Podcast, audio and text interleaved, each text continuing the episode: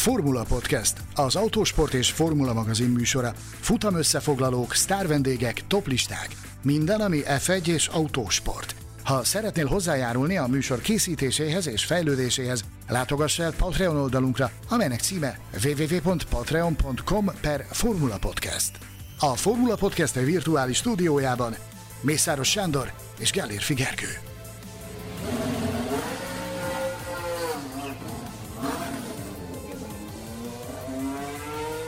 Érzelemgazdag és indulatoktól sem mentes hétvégét hozott a második Sao Paulo-i nagydíj. George Russell könnyei áztatták, hát valószínűleg az autóját is, meg a box utcát, meg a dobogót, a motorhómok mélyén meg ki tudja, lehet, hogy vér is folyt, na jó, azt talán nem, de nem tartjuk kizártnak, hogy pofoszkodásig fajult a helyzet egyes csapatoknál, hogy miért lehetett mindenre, miért kerülhetett mindenre sor, arról fogunk beszélgetni most szeretett barátommal és kollégámmal, a Formula Podcast lángoszlopával, Mészáros Sándorral. Szia Sanyi! Szia Gergő, üdvözlöm a hallgatókat. Tényleg van miről beszélünk. Pofoszkodásról nem fog szó esni, de, de pofoszkodás közeli állapotról viszont igen. Hát igen, igen, talán nem is egyről. No, hát elképesztő, biztos vagyok benne, hogy az egyik leghosszabb futamértékelőnk lesz, mert tényleg elképesztő hétvége volt. Ugye a pályán zajló események tekintve azért volt idén izgalmasabb verseny, nagyon jó volt, de azért volt izgalmasabb, de én azt gondolom, hogy ami a témákat, a sztorikat illeti, talán csak Suzuka mérhető az Interlagoszi hétvégéhez. Szenzációs volt. Egy-két témáról most az adás első felében nem fogunk beszélni, így például Magnussenről és Russellről, mert őket majd a, a díjazás során jól meg, megabajgatjuk és felmagasztaljuk. Úgyhogy kezdjük a sprinttel egy nagyon érdekes kis szösszenetre világítottál rá nekem, mégpedig ugye arra, hogy Ross Brown lelkesen ment nyilatkozni a sprint után, és meg is volt erre az oka, mert azt gondolom, az eddigi 6 F1-es sprint közül egyértelműen a legjobbat láttuk. Én azt gondolom, hogy most először láttuk azt, hogy, ha, hogy mi értelme van ennek az egésznek, ha most elengedjük azt egy pillanatra, hogy semmi, mert ugye van egy ilyen nézet is, de hogy, de hogy ez jó volt. Én ezt most imádtam. Egyet kell értenem veled, torony magasan a, a legjobb sprint esemény volt ez a braziliai hétvége, és ahogy, ahogy utalást tettél rá, ugye a sprint az Ross Brown agyszüleménye, az ő gyermeke, unokája, az utolsó szezonját a Form 1-ben töltő Ross Browné, aki idén azért volt oka lapulni a sprintek miatt a sprintes hétvégéken. Nem minden, nem minden alkalommal rohant a, a, a, a sajtó számára fenntartott ketrecben nyilatkozatokat adni és interjúkat adni. Ezúttal viszont, ahogy elkezdődött a sprint, ugye nagyon hamar ö, akciódús ö, eseményt kaptunk az arcunkba, és a 24. kör, 10, 24 körös esemény 19. körében már jött a, az üzenet a, a, a média csoportba, ahol az F1 tájékoztat bennünket különböző dolgokról, hogy, hogy egyébként rendelkezésre fog állni Ross Brown a, a sprint után a, a média ketrezben, aki, aki interjút szeretne készíteni vele. Nyilván nem tudtunk élni a lehetőségen, mert ezt a versenyt itthonról e, tudósítottuk, de érdekes, hogy megjött a kedve a beszélgetés. Ez jó sprint volt, e, tudjuk ugye ezen a héten derült ki az is, hogy vannak olyan törekvések, hogy ezt a sprint formátumot ezt szeretnék kiterjeszteni. Előre haladott tárgyalásokat folytat az F1 a csapatokkal és a Nemzetközi Automobil Szövetséggel arról, hogy szeretnék leválasztani a nagy díjról. Tehát, hogy ne az legyen, hogy a sprint dönt a nagy díjnak a rajtsorrendjéről, hanem azt szeretnék, hogyha a sprintek önálló események lennének, és nem a, nem a rajtfelállásról döntenének. Ennek a formátumnak a részletei azok nyilvánvalóan brainstorming alatt állnak, meg egyeztetnek erről, meg ötletelnek, hogy hogy lehetne, mint lehetne, merre lehetne. Ami biztos, hogy ahhoz, hogy ezt mélyebben meg lehessen masszírozni, és komolyabban lehessen foglalkozni vele, ahhoz legalább hat csapatnak, tehát 50% plusz egynek meg kell szavaznia azt, hogy, hogy vitára bocsássák ezt a témát. Ebben a fázisban tartanak jelenleg, de nagyon szeretnék, hogyha a sprint, mint önálló esemény lenne a hétvégek, ez a sprintes hétvégék keretein belül.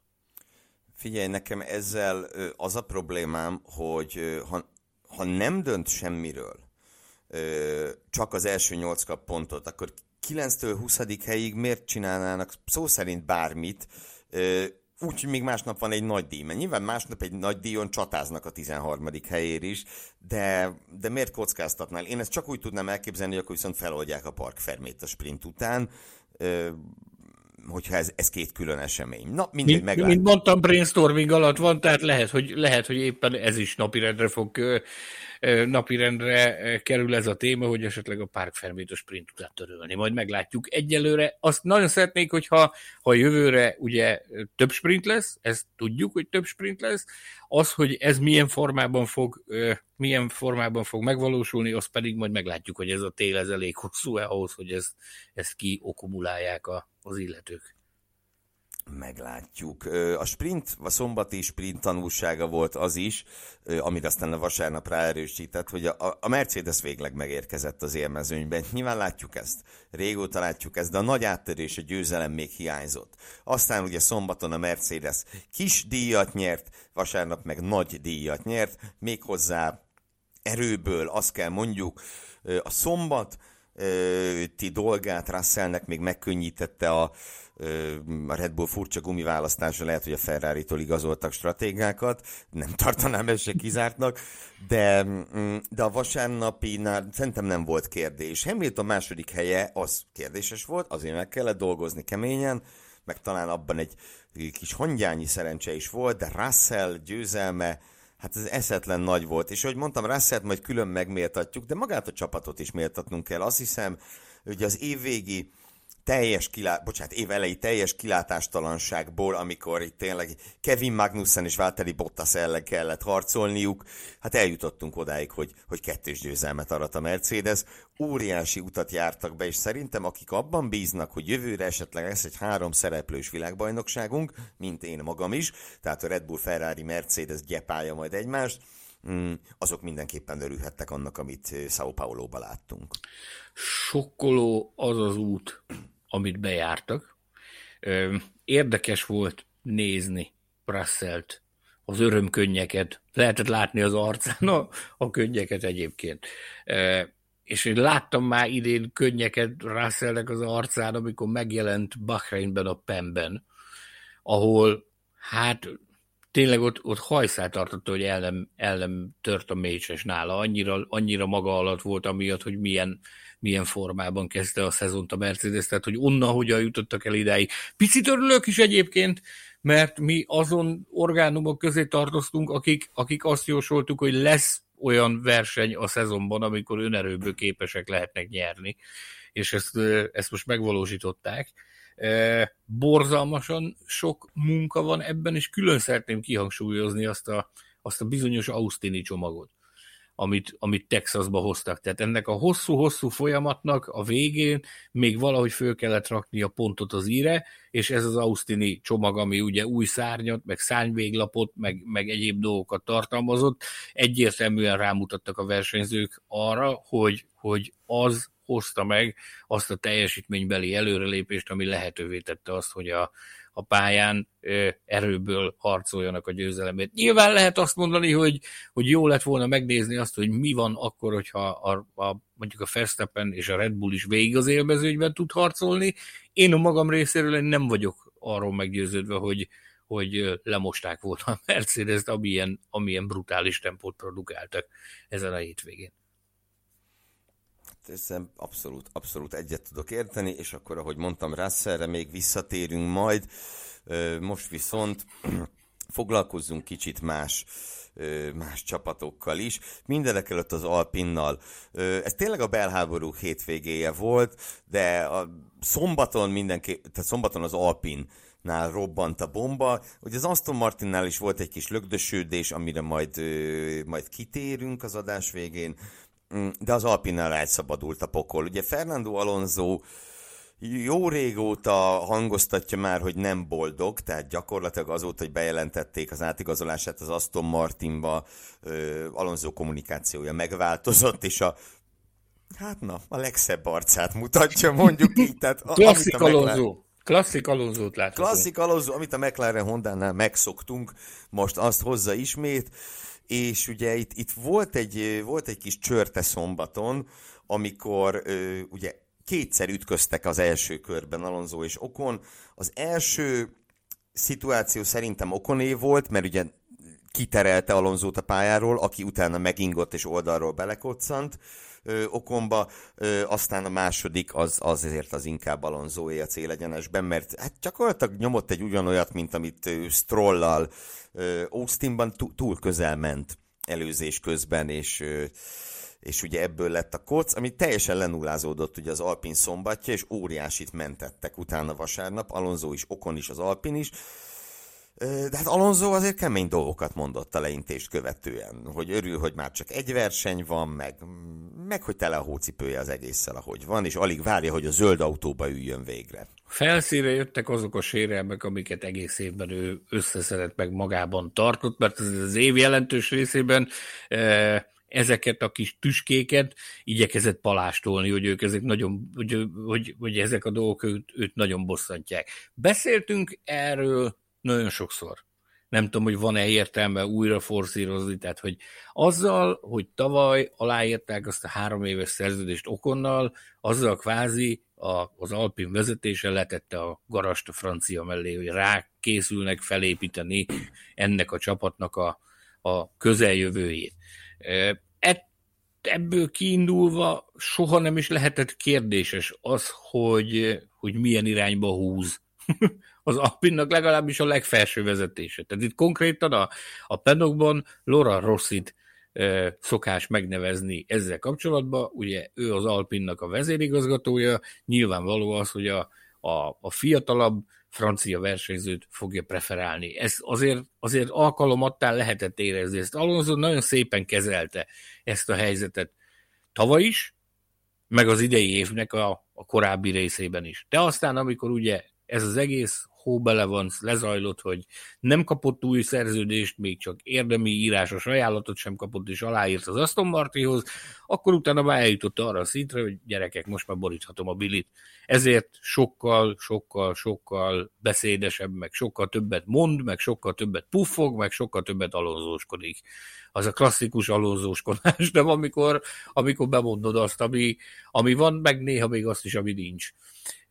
Oda pörkölt kőkeményen többször is az elmúlt hetekben ugye a Austini mexikói hétvégéken is, hát azt látni kellett volna, azt rettenetesen sajnálom, hogy, hogy arról nem készítettük egy fotót, hogy milyen fejjel ültek ott bent a, az Alpinnak a hospitality helyiségében a, a mexikói problémák és kiesés után. Az, az, az, az, tényleg, az, az már nem a magas vérnyomás külön díjat, az az agyvérzés külön díjat e, is megérdemelte volna az, amit akkor ott ki lehetett olvasni a testbeszédéből. Most oda pörkölt, ez egy ilyen hétvége volt, ez annyi, annyi biztosan van ebben, hogy ez azért megalapozott egy, egy jó hangulatú szezon, vagy legalábbis izgalmasnak ígérkező szezon zárónak ez, hogy náluk ez, ez így alakult a háza. Úgy tűnik, hogy a McLaren egy kicsit leszakították magukról, ugye növelték a pontelőnyüket ezen a hétvégén, a McLaren ellen a konstruktőri tabella negyedik pozíciójáért vívott harcban, viszont ez megányazott egy olyan szezonzárónak, amikor, amikor kart ki kart megy majd egymás ellen a két csapatás. Ugye láthattuk azt egyébként szombatról vasárnapra, hogy hogy azért ellettek igazítva. A, ahogy a versenymérnökök beszéltek a versenyzőkkel a csapatrádión, abból azért nagyon ki lehetett hallani, hogy ott szombat este kőkemény elbeszélgetés volt a, az Alpin szín, színfalak mögött. Visszatérve még egy, az Alpin hétvégén sombázva, én úgy fogalmaztam meg, hogy emberek, hát ilyen csapatból kellene még vagy öt vagy hat, mint, amit, mint amilyen szombatot produkált ez az Alpin csattantak egymással, veszekedtek egymással, kigyulladt az autó, botrány kerekedett náluk, meg kiderült, hogy azért bukták el a tehát azért nem tudták évvégéig maguknál tartani a Piastrit, mert nem adták meg neki azt az FP1-es lehetőséget a szezon korábbi részében, amit meg kellett volna adni, így, így életbe lépett az az opció, hogy a, hogy a Piastri lelépett, tehát mindent bemutatott az Alpin, amiből kacsvaz lett. Vagy na, ezt mondtam, hogy ha lenne még vagy 5 vagy 6 ilyen csapat, akik kóstos ezt csinálják, akkor nem kell technikai szabályváltozásokon törni a fejüket, mert lenne izgalom, meg látványosság az f A végén még az autó minden, is a pár Minden futamértékelő három órás lenne. igen, igen. Igen, tényleg extra volt amúgy az Alpin hétvégéje, ezt leszámítva, tehát óriási mentés volt ez a, a szombat után és, és ahogy mondtad, 19 hát pont az előnyük a McLarennel szemben. Na most nem sprintes hétvégén a McLaren egyszer szerzett több pontot egy hétvégén ennél a 19-nél Szingapurban. Szóval én azt gondolom, hogy ezt a bajnoki negyedik helyet úgy félkézzel már, már fogja az Alpin, amennyiben egy csapat tud ilyet csinálni. És még mindig franciáknál maradva, a szombatnak egy, hát hogy mondjam, kevéssé reflektorfénybe kerülő, de említésre érdemes, izgalmas mozzanata volt Pierre Gaslynak a lassú közlekedése. Ugye Pierre Gaslyt beidézték a a sportfelügyelők, ugyanis a sprint előtt a rajtrácsa kivezető körét ő túl lassan tette meg, és ezzel kapcsolatban azért elindulhatott a fejvakarás, hogy Mit akart ezzel elérni Pierre Gasly? Ugyanis, ugye ne feledjük, Pierre Gaslynak van 10 büntetőpontja, és májusig ezek el sem évülnek, és ám most focis példát fogok hozni, közeleg a VB, már, már ott jár az agyam. Szóval ugye láthatunk olyat például a bajnokok ligájában, amikor valaki eltiltás közelében van, akkor az utolsó csoportmesről kisárgáztatja magát, mondván, hogy úgy sem számít. És azért itt sokakban fölmerült az, hogy mi van, ha Gázli ki akart két büntetőpontot provokálni magának, hogy ne vigye át az eltiltás veszélyét az Alpinhoz. És ugye ez téma volt már a hétvége előtt is, az Alpin fölvetette azt, hogy, hogy az unfair dolog, hogy, hogy őket szivatják úgymond, hogy Gázli magával viszi a büntetőpontokat, de én azt kell mondjam, hogy az Alpinnak ebben nem, vagy ebben sem volt igaza, hiszen ezeket a büntetőpontokat Gázli gyűjtötte be nem az Alfa Tauri, mint csapat gyűjtötte be ezeket a büntetőpontokat, hanem maga Pierre Gasly, hát na ná, hogy tovább viszik. Amikor Luis Suárez az emlékezetes harapása miatt kapott egy hosszú eltiltást, ugye leigazolta a Barcelona, ott se játszhatott, hiszen az ember kapta az eltiltást. Ö, úgyhogy szerintem Jack Doohan dörzsölheti a tenyerét, mert jó eséllyel lesz egy egyfutamos beugrása jövőre hiszen ugye Gázlinak még egy 5-6 nagy díjat kéne büntetőpont nélkül teljesítenie, hogy, hogy ne öljön meg az az eltiltás, és ő legyen ugye az első versenyző, akinek kityülnek a pontjai a jogosítványán. Jack Duennek előbb azon kell dörzsölni a tenyerét, hogy végre az a harmadik pilótai szerződés meglegyen, mert hallunk róla már jó ideje, ugye a Hungaroringi teszt óta, hogy ez, ez készül, de mindedig nem érkezett meg, úgyhogy ez is lassan majd aktuális lesz, talán az F2-es szezon a Budabi záró akkordjaként lehet, hogy ezzel kapcsolatban is érkezik majd egy bejelentés. Úgy, mint ahogy egy másik bejelentést is várunk akkor, de arról majd később. Gázli megpróbálta, amit lehetett, megtett annak érdekében, hogy hát ha valahonnan leesik valamelyik porszó két ilyen büntetőpont, amivel, amivel ki lehet bekelni ezt a ez az a Budabi hétvégén milyen jó lett volna, nem? Hegyelni egy kicsit a pedokban úgy, hogy nem kell versenyezni, Nick de Vries is beugorhatott volna, mindenki jó jár. Most már az ülése is készen áll, mindene készen áll, ugye most már azért ő ott kezd mozgolódni az Alfa Tauri házatáján. Egyébként kiderültek olyan apróságok is ezen a hétvégén, mint például az, hogy ugye Piastri az Abu Dhabi nagy díjat követő teszten már official, hivatalos McLaren pilótaként vehet részt azon a teszten. A, az Alfa Tauri elengedi Pierre Gaslyt, aki megkezdheti a beilleszkedést az Alpinnál, úgy így pedig, mivel hogy a, az Alfa Taurinál is lesz egy szabad, egy szabad hely, ezért ott Nick De Vries is megkezdheti az ismerkedést az új csapatával, ami egyébként már javában megy, mert folyamatosan vannak meetingjei neki az Alfa Taurinál a verseny hétvégéken, ahol elkezdett ismerkedni a személyzettel. Képzeld el, ugye Gázlit szerintem egyébként így büntették meg a stewardok, hogy ez a, nem adtak neki büntetést, ennél nagyobb büntetés nem kellett. Képzeld el azt, hogy ott morfondírozott, hogy hogy kéne, mind, hogy kéne, mind kéne. Aztán megpróbált, és ez se sikerült, az se sikerült, utána már nem tud úgy csinálni, hogyha ezeket kijátszod, akkor utána nem tudsz úgy csinálni, hogy ne legyen nyilvánvaló a szándékosság. A boxban is gyorsan hajtott, tényleg mindent megpróbált. A pályán lassan ment a boxba gyorsan, no mindegy. Hát az, szerintem egy normális hétvégén az, amire most rátérünk, így hogy vasárnapra rákanyarodunk, az az abszolút beszédtéma lenne, vagy a tavalyi szezonban abszolút beszédtéma lett volna, hogy Hamilton és Verstappen összecsattant a a safety car újraindítást követően. Ugye előtte volt már egy ütközést a pénteki hős Magnussen és a hát semmilyen hős, Daniel Ricardo találkoztak egymással, majd az újraindítás után Hamilton és Verstappen is össze, összecsattant, és hát mindkét autó megsínylette ezt a találkozót. Számomra elsőre mindenképpen meglepő módon, azt kell mondjam, hogy elsőre meglepő módon a stewardok itt ugye bűnösnek, vagy vétkesnek Max Verstappen-t hozták ki, aztán visszanézve, meg, meg összevetve a tavalyi monzai incidensükkel, kedves hallgatónk Kanda Attila csinált egy nagyon jó kis páros páros elemzést a két esetről, ami valóban nagyon hasonló volt, ha nem is teljesen egyforma.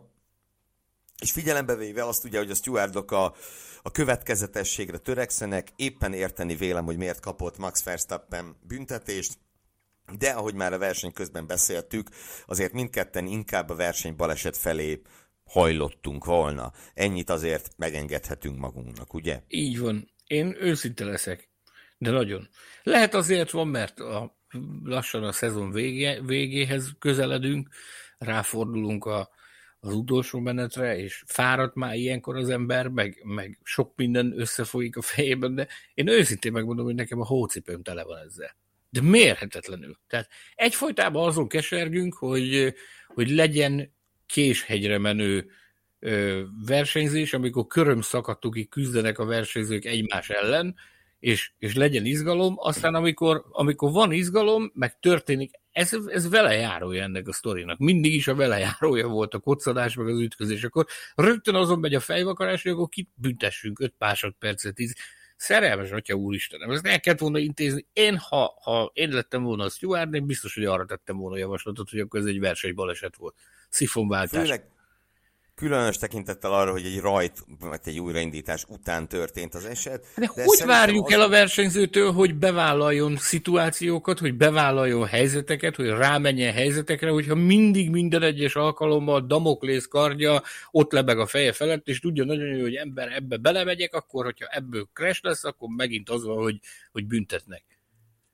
Nem? Igen, nézd, Ugye a, a Decisionben, amit az FIA honlapján, na, az ítéletben beszélünk magyarul, amit az FIA honlapján megtalálunk, ugye azt írják, hogy Hamilton se tett meg mindent az ütközés elkerüléséért, és ez így is van, de ők úgy látták, hogy ugye predominantly, az az elsősorban Verstappen hibája volt, hát lelkük rajta, szerencsére annyi nem múlott rajta, mint tavaly múlott volna, de, de hát hogy mondjam, Tudom én, hogy a stewardok nem vehetik figyelembe az ütközés következményeit, de itt tényleg mindkettő valamelyes ludas volt, mindkettő visszaesett. Ha úgy láttuk, hogy Verstappen a vétkesebb, ő ugye jobban visszaesett, most nem elég ez így. De. Én azt gondolom, hogy de. Ha ez az évad második, harmadik, ötödik, tizedik 15. futamán történik, akkor persze én magam is jobban ráveszem az magam arra, hogy akkor nézzük meg, nézzük vissza 150 egyszer, tehát ez egy, ez egy személyes dolog, hogy nekem a hócipőm tele van ezzel, hogy, hogy minden egyes alkalommal ezen kell lamentálni, hogy akkor most kit büntessünk, meg hogy büntessünk egy ilyen helyzetben, ami, amire szerintem simán rá lehetett volna ütni a, a, a verseny baleset bélyegzőt, aztán dobni tovább az egészet. Nagyon sokan kérdezték különböző platformokon, üzenetekben, a Formula Podcast Facebook csoportban is, hogy miért van az, hogyha ez a két ember találkozik egymással a pályán, Lewis Hamilton és Max Verstappen, akkor általában annak ütközés a vége, vagy valamiféle koccanás, vagy, vagy valami hasonló kontaktus. Emberek, hát a, a, a jelenkori Forma egy két kiemelkedő egyéniségéről beszélünk, akik aztán, hogyha egymás, különösen akkor, hogyha egymásról van szó, akkor, akkor tényleg a, az elborult elme külön díjjal a tarsójukban vetik bele magukat a csatába, nyilvánvalóan az, az ég egy a világon mindent megtesznek, és mindent bevállalnak, abba, az, annak pedig vele járója az, hogy, hogy adott esetben csattanás van belőle. Ennyi. Egyébként, és aztán én is befejezem, egyrészt egy clarification, egy tényleg ma csak angolul beszélek, ne haragudjatok. Szóval egy ilyen egyértelműsítés, ami, ami szembe jött a, az internet olyan helyén is, onnan nem feltétlen vártam volna, hogy itt elkezdték a versenyigazgatókat szídni. Na most tisztázzuk már, versenyigazgató az nem a steward, és nem is ő választja ki a stewardokat. Lehetett idén szidni a versenyigazgatót, mert Suzuka az tényleg kriminális volt, ami ott zajlott. De ehhez mi köze lett volna szerencsétlen nézvittiknek ehhez az incidenshez? Semmi a világon. Úgyhogy, úgyhogy ezt hagyjuk is. A másik meg az 5 másodperc, ez meg én annyit, hogy nekem ott sérült az igazságérzetem, hogy ez is 5 másodperc, és a Norris Leclerc is 5 másodperc. Pedig azért az más volt. Tehát ott Norris azt elbalfácánkodta, mondjuk így. Ugye olyan helyen tartózkodott, ahol esélye nem volt tartani a lépést Löklerrel, alul kormányzottá vált, és kiütötte az őt már megelőző Löklert a versenyből. Nem tudom, miből van a Ferrari, amúgy, hogy onnan tovább ment. Tehát az, az egészen döbbenetes volt, hogy az az autó működőképes maradt. Na mindegy, tehát ugye mind a kettő öt másodperc, az, azt nekem nem fért a fejembe. No de, menjünk tovább. Várjál már még egy picit itt azért ezt tegyük hozzá, ugye Norrisnak a, a rendszermérnöke egy kiváló magyar szakember, említettük már itt a Formula Podcastben, de nem lehet őt elégszer emlegetni, Ladocsi Péter, aki, aki Norrisnak a mindenféle dolgaiért felel, te bocs, hívjuk már meg egyszer. Beszélgetünk már erről folyamatosan, meg fogjuk találni rá a megfelelő alkalmat, amikor a Petit elhívjuk a Formula Podcast jó barátja, és hát tényleg sok információt kapunk tőle, meg, meg egy, egy szuper fantasztikus szakember. és ahogy néztem a, az F1 TV-n a versenynek a felvezetését, láttam, elkaptam egy jelenetet, amikor, amikor csőbe őket mutatta a kamera, hogy eligazítást tartott Norrisnak papírokkal a kezében, nagyon mély beszélgetésben voltak. Erről gyorsan csináltam egy screenshotot, amit beraktam a Formula Podcast Facebook csoportba, ahová, és itt a történtek a, a Lökler incidens fényében különösen szellemes ez a, ez a megszólalás, vagy ez a komment, amit Ádám Attila fogalmazott meg, hogy hogy arról esett szó, hogy Lendo figyelj, ha szeretnél a Formula Podcastben vaddisznó külön díjat nyerni, a következőt kell tenned. Ez nagyon jó. Nagyon jó volt, igen, igen. Úgyhogy ezúton is tiszteltetjük és üdvözöljük Ladocsi Petit. Lendó Norrisnak legközelebb jobb és több szerencsét kívánunk, Ádám Attilának pedig köszönjük szépen az ellemes kommentet. Abszolút, nagyon-nagyon jó volt. Üm, igen, hát lépjünk tovább akkor egy, egy másik incidensre, amely elsőre teljesen érthetetlen volt, és fel, sejlett Abu Dhabi... Következőt szeretném kérni, vezest fel, és fejtsd is ki magas röptű gondolataidat, és én, én magam is izgatottan várom, hogy ezt kifejtsd, mert tudni szeretném, hogy ott mi történt. Hajrá! Hát az nagyon jó volt, hogy mi történt, kösz, majd megpróbálom összefoglalni. Ugye Yuki Tsunodáról van szó, aki hát felsejlett itt Abu Dhabi réme, a 2021-es szezonzáró réme, hiszen a három lekörözött közül az utolsó safety újraindítás során kettőt engedtek el, a harmadikat nem. Yuki Tsunodát. Ö, meg tényleg nem ért, tehát fölfoghatatlan volt, hogy itt mi történik, aztán ugye az FIA illetékesei adtak erre egy magyarázatot, amiben annyit beismertek, hogy itt egy olyan szituáció állt elő, amire nem gondoltak előre. Ugye Cunoda gyakorlatilag... És ami pálya specifikus pályaspecifikus, így van. Ugye Cunoda egyszer a boxba hajtva visszavette a körét, és a számítógép ezt érzékelte, de nyilván utána megállt a boxban, és és hátrébb került, csak ugye itt, itt a boxban hajtáskor ez megtörténhet, és megtörtént a japán bal szerencséjére, hogy, hogy a, a számítógép úgy érzékelt, hogy visszavette a körét. Miért beszélünk számítógépről? Ugyanis a kör visszavételi rendszer a tavalyi évvel ellentétben, mindenki emlékszik mi volt Abu Dhabiban, szóval immáron automatizált a számítógép dönt, és írja ki, hogy kik mehetnek el. Ugye a tavalyi szabályzattal ellentétben idén már egyértelműen van megfogalmazva a szabályzat, hogy az összes lekörözöttet el kell engedni. És ez automatikusan történik, és Cunoda esetében úgy érzékelt a rendszer, hogy megtörtént, és kétszer nem veheted vissza a körödet, csak egyszer. Uh, igen, az nem tetszett egyáltalán az FIA magyar, magyarázatában, mert az, hogy elismerték, hogy itt egyszerűen egy olyan dolog történt, amire nem gondoltak, az tök korrekt. Az, hogy ők nem érzik úgy, hogy változásra lenne szükség, hát azért na, ha megtörténik egyszer valami, akkor azt nem kéne kiavítani vajon? Na mindegy. Ö, és ugye az a helyzet, hogy manu, nincs manual override, tehát nem lehet kézzel belenyúlni utána.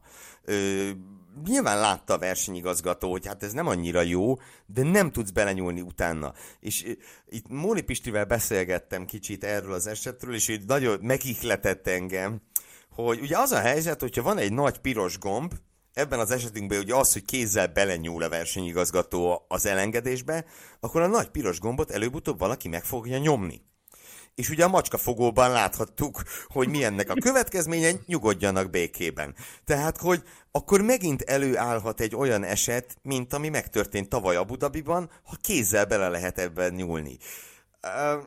Ami meg a poén része, hogy rengeteg mém született erről, hogy szegény Cunodát ugye elfelejtette mindenki, és ez egészen szenzációs volt. Itt az adásunk felvétel előtt két perccel küldött egy screenshotot drága barátunk Fűzi Andris, aki veszettő dolgozik a Szágúdás és Cirkusz és az Autósport évkönyv képeinek összeválogatásán, hogy a Red Bull Content Poolba rákeresett arra, hogy Yuki Tsunoda és a keresési javaslat az volt, hogy nem arra gondolt, hogy Pierre Gasly. Tehát a Red Bull is elfelejtette Yuki Tsunodát, szerencsétlen. Amúgy annak azért meg kell mondjam, nagyon örülök, hogy ezen a malőről szóval nem múlott semmi. Tehát, hogy pontszerzés rémen nem fenyegette Tsunodát, de attól ez még, ez nekem nagyon kínos volt. És tényleg különösen a tavalyi Abu Dhabi fényében, hogy egyszer azért már nagyon megégette magát az F1 egy ilyen újraindításos elengedéses sztorival. De gondolom a drága japán barátunk nem volt túl boldog, a leintés után a csapatrádióban nem úgy tűnt, mint aki örül. Semmi oka nem volt neki arra, hogy örüljön. Az igazság az. Nem, nem, nem. Tehát ugye egyébként se, az egész hétvégén nem volt neki semmi oka. Ö, és Csekó Perez sem volt túl boldog, és azt hiszem, hogy ezt a témát várták itt a legtöbben, hogy ezt kicsit boncolgassuk, a nagy el nem engedés. Mert volt itt egy nagy el nem engedés, ugye Lökler és Perez harcolnak a bajnoki második helyért. Ami, ahogy én annak többször hangot adtam, szerintem Sergio Pereznek nagyon is számít az a bajnoki második hely, egy olyan versenyzőnek, aki úgy írta alá a szerződését, hogy pontosan tudta, hogy nem lehet világbajnok. Egyszerűen, ha nem tudom, Max Verstappen nem nyom egy Schumacher 99-et, hogy eltöri a lábát, vagy ilyesmi, nehogy ne történjen ilyen, félre ne értsetek, akkor Sergio Perez nem lehet világbajnok. Neki, aki tíz éven át szívott a középmezőnyben, szerintem egy VB ezüst az ha nem is egy VB címmel érne föl, de, de óriási ö, sikerrel érne föl, vagy óriási siker lenne. No mindegy, Lökler is kérte a csapattól, hogy őt Sainz engedje el a bajnoki pontverseny miatt, és, és Lökler se volt túl, túl boldog. Mert ugye vele már pénteken is kibabrált a csapata, nem kicsit, nagyon. Uh, de azt valahol értettem, hogy Sainz nem akar egy dobogóról, ö, dobogóról lemondani, meg Sainz és Hamilton a bajnoki ötödik helye püfölik egymást, meg miért is tette volna Carlos Tudod, Sainz? Mi volt? Miért, Tudod, miért tett volna magyar... szívességet Löklernek? Sorry. Tudod, mi volt a magyarázata erre Mattia Binottónak? Aki nem volt a helyszínen ezen a hétvégén sem. Annak is oka lehet. lehet, hogy majd kitérünk a pusmorgás rovatban arra, hogy mi a helyzet Mattia Binottóval, de a lényeg az az, hogy azt mondta erről az el nem engedésről, hogy a, a legnyomósabb ok, ami miatt, tehát egyrészt azt, hogy nem volt okuk arra, hogy, hogy Sainzot visszarendeljék Lökler mögé, a másik, hogyha el is gondolkodtak volna rajta, túlságosan közel volt Alonso és Verstappen ahhoz, hogy egy ilyen manővert, azt, azt biztonságosan le lehessen, vagy le lehessen zongorázni. Az ő értelmezésükben az már a veszélyes távolság volt, ezért inkább nem nyúltak bele. Hát így lett belőle el nem engedés. Igen, de azt hiszem mindenképp ez volt a kisebb vihart kavaró el nem engedés, mert hogy ugye mi történt Red Bulléknál, az történt Red Bulléknál, és itt majd lehet, hogy sokan nem fognak velem egyetérteni, az történt, amit Sergio Perez mondott. Max Verstappen megmutatta, hogy milyen csapattárs. Ugye itt, itt mi volt? Azért Perez nagyon-nagyon sokat tett Max Verstappenért, különösen a tavalyi évben. És, és ugye ő egy hatodik helyet szeretett volna, mint egy visszakérni, hiszen ugye arról volt szó a csapatrádióban, hogy engedje el Maxot, ne csatázzon vele, és ha Max nem tudja Alonzót megelőzni, akkor visszaadja a pozíciót. Hát emlékezhetünk pár éve a Hungaroringen, Hamilton éles VB csatába volt Fettellel, és mégis visszadta Bottasnak a pozíciót. Itt meg ehhez képest ugye, hát ez nem történt meg, és ugye Verstappen is elég dühös volt a leintés után, ugye bemondta a csapatrádióba, hogy, hogy már megmondtam egyszer, hogy ne kérjetek tőlem ilyet, és azt is megmondtam, hogy miért ne kérjetek ilyet. Perez meg ugye hát őrjöngött kicsit, és ugye a leintés után amellett, hogy azt mondta tényleg, hogy hát most már látja, hogy milyen csapattárs Verstappen, ugye azt is mondta, hogy azt, hogy ő kétszeres világbajnok, az neki köszönheti. És ezt nagyon sok helyen félreértették. Azt láttam, hogy a magyar sajtóban nagyon sok helyen így jelent meg, hogy itt ar- azt mondta Csekó, hogy mindkét VB címét neki köszönheti Verstappen. Nem ezt mondta. Ugye azt, hogy, hogy kétszeres világbajnok, magyarul nyilván a tavalyi Abu Dhabira utalt, ami tény, a akit érdekel, hogy miért, meg aki nem emlékszik, hallgassa vissza a tavalyi Abu Dhabi összefoglalónkat, hogy az az egész Latifi safety car bla bla bla szitu nem jöhetett volna létre, ha nincs Sergio Perez, a védelmi miniszter. Az embertelen védekezése ö, Lewis Hamiltonnal szemben. És, ö, és aztán összeszámolták, hogy azért összesen Abu Dhabi előtt is legalább 34 pontot hozott ő, ő Verstappennek Hamiltonnal szemben lehet, hogy nem a leghatékonyabb szánysegéd, de az biztos, hogy mindent megtett, ami erejéből tellett, mindig szó nélkül félreállt. Emlékezhetünk Valtteri Bottasra, aki azért néha küzdött Hamiltonnal, és nem állt félre annyira lelkesen, és tényleg egy nyomorult hatodik helyet sajnált tőle Verstappen. Biztos, hogy oka volt, biztos, hogy oka volt, hogy nem az, nem az a két pont ö, hiányzott itt Verstappennek, de őszintén meg kell mondanom, nekem ez rohadt módon nem tetszett. Nem vagy vele egyedül. Nagyon nehéz az ilyen szitut az emberek megemészteni. Ugye láthattunk rengeteg olyan kiábrándult Verstappen szurkolót, akik, akik bevallották, hogy, hogy a gyomruk fordult ki ettől a, ettől a megmozdulástól. Én ennek ellenére én, én óvaintenék mindenkit attól, hogy elhamarkodottan pálcát törjön a holland felett. Tehát hogy egy hatodik helyről beszél, egyszerűen nem életszerű, ez az, egész, ez az egész valahogy nem akar összeállni. Tehát valami elképesztően nyomós oknak kell lennie a háttérben, ugyanis Verstappen hát mennyire régen éli az életét a, a kamerák, a fotósok keresztüzében, a, a, a médiának a, az ösztüze alatt. Tehát ő pontosan, tökéletesen tudta azt, hogy, hogy ennek mi lesz a hozadéka, hogy ennek mi lesz a vízhangja hogy, hogy a keresztvizet is megpróbálják leszedni róla, ennek ellenére mégis megtette. Tehát valami nyomós oka kellett lennie arra, hogy ő ezt bevállalta és, és, és beintett gyakorlatilag a, a, a csapat felszólítása ellenére. Ugye megfogalmazódott itt egy teória, ami gyakorlatilag futótűzként szaladt végig az egész, Jaj. az egész planétán, Jaj. amely szerint az áll a háttérben, hogy a, az idei monakói nagydíj időmérő edzésén a Q3-ban ugye Pereznek volt egy, egy balesete a, a portjé bejáratánál, az alagútnak a bejáratánál, és ezek a, ezek a derék férfiak, akik erről beszéltek vasárnap este a, a holland Form 1-es közvetítéseket bonyolító csatornának a, a magazin műsorában, ők arra utaltak, hogy hogy tulajdonképpen itt arról van szó, hogy az egy szándékos baleset volt, amit a Perez szándékosan idézett elő, és ezt utólag be is vallotta úgy Christian Hornernek, mint Helmut Márkónak. És hogy, hogy ezzel ő ott gyakorlatilag keresztbe tett Verstappennek, és hogy ezt Verstappen ezt azóta sem emésztette meg ezt a történetet. Na most egy, egy picit gyújjunk vissza május végére, amikor ez a bizonyos esemény volt a monakói nagydíj, jelen voltunk a helyszínen. Nyilvánvalóan ott és akkor a pillanat hevében, mivel láttunk már szándékos baleset okozás Monakóban időmérő edzésen, Mihály Schumachertől is és Nico Rosbergtől is. E, nyilván ezt úgy kezelték le ezeket a dolgokat, ahogy lekezelték, Ebből kifolyólag nyilván az is felmerült, hogy mi van akkor, hogyha szándékosság van ebben a történetben. Igen, ezerszer visszanéztük akkor ott a Media Centerben azt, azt, azt a belső kamerás felvételt, ahol igen, ott van egy gázfröccs, lehet hallani azt a bizonyos gázfröccsöt. Ennek ellenére a körülmények miatt akkor arra a következtetésre jutottunk, hogy ez kizárt, hogy ebben szándékosság legyen. Miért kizárt? Az abnormális lenne, hogy egy versenyző akkor még azért Perez egészen jól állt a, a történetben.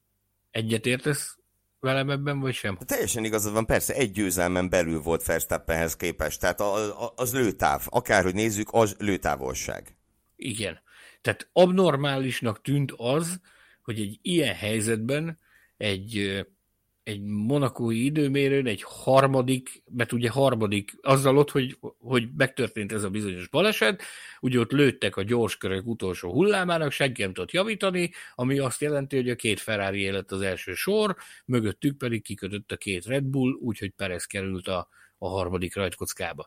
Tehát e, Monakóban minden a rajtpozíció nyilvánvaló, de hogy valaki egy harmadik rajtkockáért bevállaljon egy ilyet, az abszurdnak és szürreálisnak tűnt akkor, és nekem most is annak tűnik. A szerződés hosszabbítás környékén. Na várj, de akkor még nem tudtuk, hogy, hogy jön a szerződés hosszabbítás. Ugye nem, más... csak visszatekintve tűnik abszurdnak. Még Pontosan. abszurd. Akkor, akkor azóta meg az abszolút, az, az über totális abszurdumnak tűnik a szándékosság feltételezése, hogy, hogy nagy valószínűség szerint azokon a napokon állapodott meg a csapatnak a vezetésével arról, hogy akkor meghosszabbítja a szerződését 2024 végéig. És ugye Tom Coronel Tom Coronel, nem hitted volna, hogy ma beszélni fogunk Tom Coronelről, mi? Biztos voltam benne, én pontosan tudtam már tegnap este, hogy beszélni fogunk róla. Ja, igen, de előtte, hétvége kezdetén. Na mindegy. Tom Coronel azt állítja, hogy Perez bevallotta a csapatnak, hogy mit tett. És utána pontosan mikor, amikor fizetéséről egyezkedtek? Vagy mikor vallotta ezt be? Ne rögtessük már magunkat. Tom Coronel és Erik van Haren, a, a, a legnagyobb holland lap, a D-Telegráf újságírója dobták be ezt a témát, a Viaplay TV társaságnak a magazin műsorában, a futam után a levezető műsorban, hogy, hogy ők biztosra veszik azt, hogy ezt a Verstappen nem emésztette meg. Na most ezzel kapcsolatban azért mindenkit óvatosságra intenénk, hogy ezt, erről is írtunk egyet a, a Formula Podcast Facebook csoportban, ugyanis ezek az urak, meg ez a tévétársaság, ők az abszolút Verstappen holdudvar. Tehát Hollandiában a pilóta agya országában, ők azok, akik, akik a legtöbb információt, meg a legtöbb hírt hozzák. Max Verstappenről. Tehát amikor valami velük történik, akkor az általában ezeken az embereken keresztül szokott kiszivárogni a nyilvánossághoz. Ugye ők, nekik minden apróság hihetetlenül fontos. Tehát miért gondoljuk azt, hogy egy Tom Coronel és ez az újságíró kollega, ők tudtak erről fél éve, hogy ott szándékosság történt, amit a Perez, Perez szándékosan elkövette, és a nagy hírhajhászat közben véletlenül ültek rajta egy fél évig. Tehát miért nem jött ki hamarabb ez az információ? Ez, ezért is, ez, ez, én, én magam egyébként nagyon sokat törtem a fejem ezen, hogy, hogy, mert hogy valami nyomós oka van annak, hogy a Verstappen ennyire bepukkant, az száz százalék. Azért maradjunk annyiban, hogy azt látjuk rajta, hogy, hogy lehiggadt már, nem olyan heves, nem olyan, olyan mint néhány évvel ezelőtt volt, tehát hogy, hogy neki tökéletesen számolnia kellett azzal, hogy mi következik ezután tizen akárhány versenyen megfordulva idén, a Red Bull házatáján is viszonylag sokat mozogva, ottani emberekkel beszélve, nekem, hangsúlyozom, ez abszolút szubjektív. Nekem inkább valami olyasmi lehet a háttérben, hogyha felidézzük ennek a szezonnak az elejét, azért ez a versenyautó, az idei Red Bull, az a szezon elején, ezt ki is mondták, Verstappen is kimondta, ez a Pereznek jobban feküdt, mint a világbajnoknak. Idézd fel magadban. Idézd fel Igen. magadban. Többször is elhangzott az, hogy, hogy, hogy, a, hogy a Perez ezzel látványosan jobban boldogul, látványosan jobban fekszik az ő vezetési stílusának, mint az egy évvel korábbi autó. Nyilvánvalóan ugye ez egy abszolút új szabályok alapján készített versenyautó, de ezen mindenki meg volt lepődve, hogy atya úristen. És ahogy jöttek a fejlesztési csomagok, ez az autó, ez úgy transformálódott szépen, olyanná, hogy ez a Verstappen szája ízének felelt meg sokkal jobban. Nincs ezzel semmi gond, a világbajnok egy, csak egy világbajnok, e, a, a, a viszonyok én azt gondolom, hogy tisztázottak voltak a Red Bullnál, hogy kinek mi a szerepe, meg ki, kinek mi a feladata, de azért volt a szezonnak olyan időszaka, amikor a Perez érzésem szerint egy picit talán többet beszélt arról, hogy, hogy ő hogy veszítette el szépen lassan, fokozatosan azt, a, azt az előnyét, vagy azt a magabiztosságát, ami a, az alapautóban volt az év elején.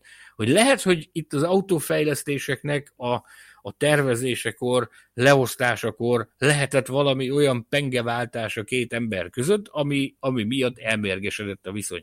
Mert hogy elmérgesedett a viszony, ezt most már ezt most már ki lehet jelenteni, tehát háború van a Red Bullnál ismét. Nekem nagyon az a benyomásom.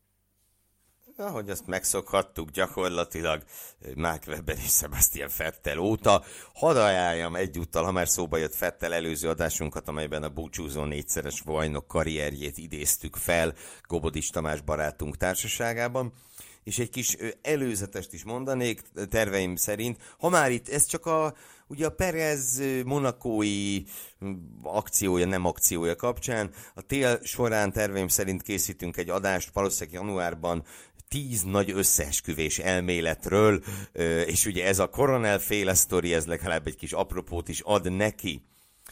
Megkezdjük állandó díjaink kiosztását, a hétvége legjobbjának járó külön díjat, a Best Followers külön díjat a Formula Podcast Facebook csoport közössége, ezúttal George Russellnek szavazta meg, pedig Hát ugye pénteken nem nagyon tudtad volna elképzelni, hogy nem Kevin Magnussen fogja ezt a díjat kapni, és azt hiszem Fernando Alonso is bármelyik másik hétvégén megkapta volna azért az elképesztő produkcióért, amit vasárnap nyújtott, de hát George Russell megcsinálta és mi is őt választottuk a hétvége emberének. Két évvel, szinte napra pontosan két évvel azt követően, kicsit kevesebb, mint két évvel, azt követően, hogy Szahírban egy döbbenetes módon bukta el első Mercedes-es futamán a győzelmet, végre valahára megszerezte az első sikerét, és hát ugye, ahogy az első Williams-es pontjait, úgy ezt a futamgyőzelmet is megkönnyezte, nagyon régóta érett ez a siker. nyilván gyakorlatilag azt mondhatjuk, hogyha nem is a szezon eleje óta, de azért dobálta ő a harmadik helyeket. Volt polpozícióban a Hungaroringen, volt második Hollandiában. Számíthattunk rá, hogy egyszer be fog következni. És, és megtörtént. És megtörtént a csoda még idén. Idén futamot nyert a Mercedes, futamot nyert George Russell, Louis Hamilton meg ugye zsinórban, zsinórban harmadszor lett második. Mondtam már ezt, megint elmondom, egyébként imádnám, hogyha a szezonzárót Abu Dhabiban azok után, ami tavaly történt, megnyerné Hamilton, de hát most nem Hamiltonról van szó, hanem Russellről. Szerintem ez egy olyan győzelem volt, aminek nagyon nehéz volt nem örülni csapatszimpátiától, meg versenyzői szimpátiától függetlenül. Ha megnézzük, nekem Hamilton se tűnt szomorúnak különösebben. Ö, vagy legalábbis, ha az volt, akkor nagyon ügyesen palástolta, és, és ő most igazi csapatjátékosnak tűnt, és nagyon meggratulálta Russell csapatrádióban is, utána is. Ö, ja, mit gondolsz? És mondhatnám azt, hogy kíváncsiak, kíváncsian várjuk azt, hogy hogy hogyan reagálná le a Hamilton azt, hogyha bajnoki esélyek csillannának fel, és úgy vinné a futamgyőzelmeket az óra elől a, óra elől a Russell, de nem vagyunk rossz májúak. Nekem is az volt a begyomásom, hogy őszintén örül annak, hogy a, a fiatal honfitárs az ilyen tekintetben révbe ért. Ugye mit, nagyon nehéz újat mondani ezzel kapcsolatban. Russellbe bele volt ez kódolva, hogy ő, ő egy napon fel fog nőni arra a szintre, hogy futamokat, adott esetben világbajnoki címeket nyerjen a Form 1-ben. E, tisztában voltunk ezzel mindannyian évekkel ezelőtt már. E, nem tudom, tehát amikor a, a, a GP3-ban elkezdett versenyezni, szemünk szánk tátva maradt, hogy mire képes ez a fiatal srác. Aztán utána, ahogy lépdelt előre, ugye annak idején ezzel a lehetetlen összvér szörnyedelemmel, azzal a 2019-es Williams-el is tudott nagy dolgokat végrehajtani. E, de most, hogy szembesültél ezzel, hogy tényleg ott van a, a dobogó legfelső fokán, és, és ki van mondva az, hogy George Russell nagy díjgyőztes, ez azért, ez azért jó dolog, nem? Egy új generáció, az új generációnak egy újabb arany embere e, éred be, ugye ő volt az, aki még a Norris hiányzik nekem ebből a galeriből, hogy egy, egy futamgyőzelemmel gyarapítsa a pedigréjét, és akkor azt mondom, hogy, hogy ki vagyok egyező a sztorival. Ugye én nagyon örültem Sainz első futamgyőzelmének is idén, most ugye Russell a második, aki, aki ebből a brigádból befutott. Jó ez emberek, jó, nagyon-nagyon a versenyzői állományt tekintve elképesztően magas színvonal, és ez, ez mind a jövőre nézve azt mutatja, hogy szenzációs évek várnak ránk a, a Formula 1-ben. Tehát ő se hasalt el, hogy beváltat, tehát nem maradt beváltatlan ígéret, mert eljutott a futamgyőzelemig, elképesztően sokat dolgozott Russell idén. Gondoljatok bele, hogy ez milyen lehetett ember, hogy egy, egy, egy olyan rocskában, mint amilyen a Williams végre megkapod az álbaid lehetőségét, hogy a Mercedesnél vezethetsz, és a, addigra a Mercedes oblott össze, vagy esett össze teljesen, mint a rizs felfújt ahelyett, hogy élveznéd annak az autónak a versenyképességét, megint ott, ott tartasz, hogy szívhatod a fogad, meg vakarhatod a fejedet, hogy hogy lehetne ebből, ebből versenyképes autót csinálni. Megint így, házokkal kell csatáznunk, mondhatta a az, el, az elején ott tartottunk, tehát az elején ott tartottunk, hogy szörnyű. is így volt, Borzasztó, is így borzasztó volt, hogy, hogy ez is egy karakterformáló és jellemformáló szezon volt George Russell számára, és visszautalnék arra a beszélgetésre, amit az év elején folytattunk a kilátásokkal kapcsolatban, hogy hogy is fog ő beleállni ebbe a, ebbe a házon belüli ö, csatába a Hamiltonnal. Most én amondó vagyok, hogy szerintem példaértékű, amit, amit lehoztak ők ketten. Mind a ketten ö, beleálltak a munkába, nagyon sokat dolgoztak, rengeteget szimulátoroztak, meg törték a fejüket azon, hogy hogy lehetne ö, erről a mélypontról elmozdítani a csapatot, és tették mindezt úgy, hogy azért szerintem a tisztelet az mindig megvolt a két versenyző között, és nagyon jól hozta le Russell ezt az egész szezont, hogy nem neki rontott a Hamiltonnak, és mindenáron azt akarta megmutatni, hogy igen, én vagyok a, a, a nagyobb szenzáció, meg én vagyok az új generáció, hanem szépen fokozatosan hagyta magát kiteljesedni, és hagyta, hogy az eredményei beszéljenek helyette. Le a kalappal. Abszolút, és ugye a második verseny hétvégén Szaudarábián ban előzte meg hamilton a pontversenyben, és ott maradt, és most már gyakorlatilag kijelenthetjük, hogy legyőzte Lewis Hamilton 2022-ben, hiszen Hamilton már csak úgy kerülhet elé, hogyha nyer Abu Dhabiban és Russell nullázik, nem hiszem, hogy ez lesz. George Russell megelőzte Lewis hamilton a bajnokságban, és alig várom, hogy jövőre megnézhetjük azt, amit 2015-ben nem nézhettünk meg, mert Sebastian Vettel ott hagyta a Red Bullt és az őt legyőző Daniel Ricciardot. Most majd meglátjuk, hogy mit lép erre válaszul Lewis Hamilton. De ugye, ahogy mondtuk, George Russell esetében tényleg csak az volt a kérdés, hogy mikor ez a futamgyőzelem, hogy idén vagy jövőre.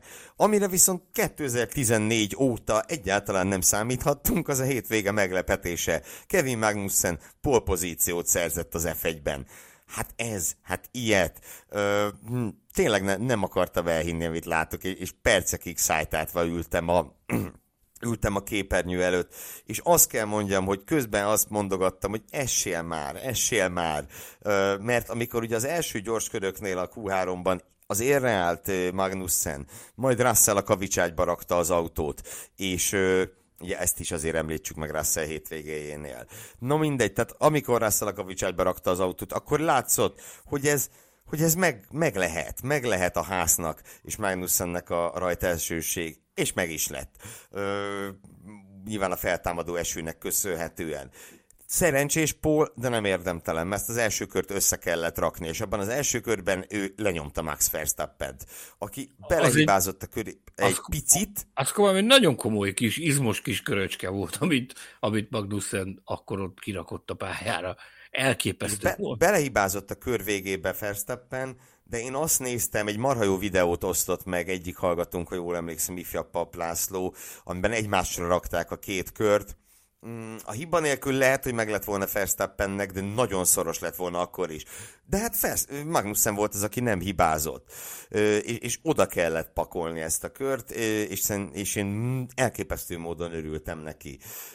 Az az ünneplés, amit lenyomtak, wow, óriási volt.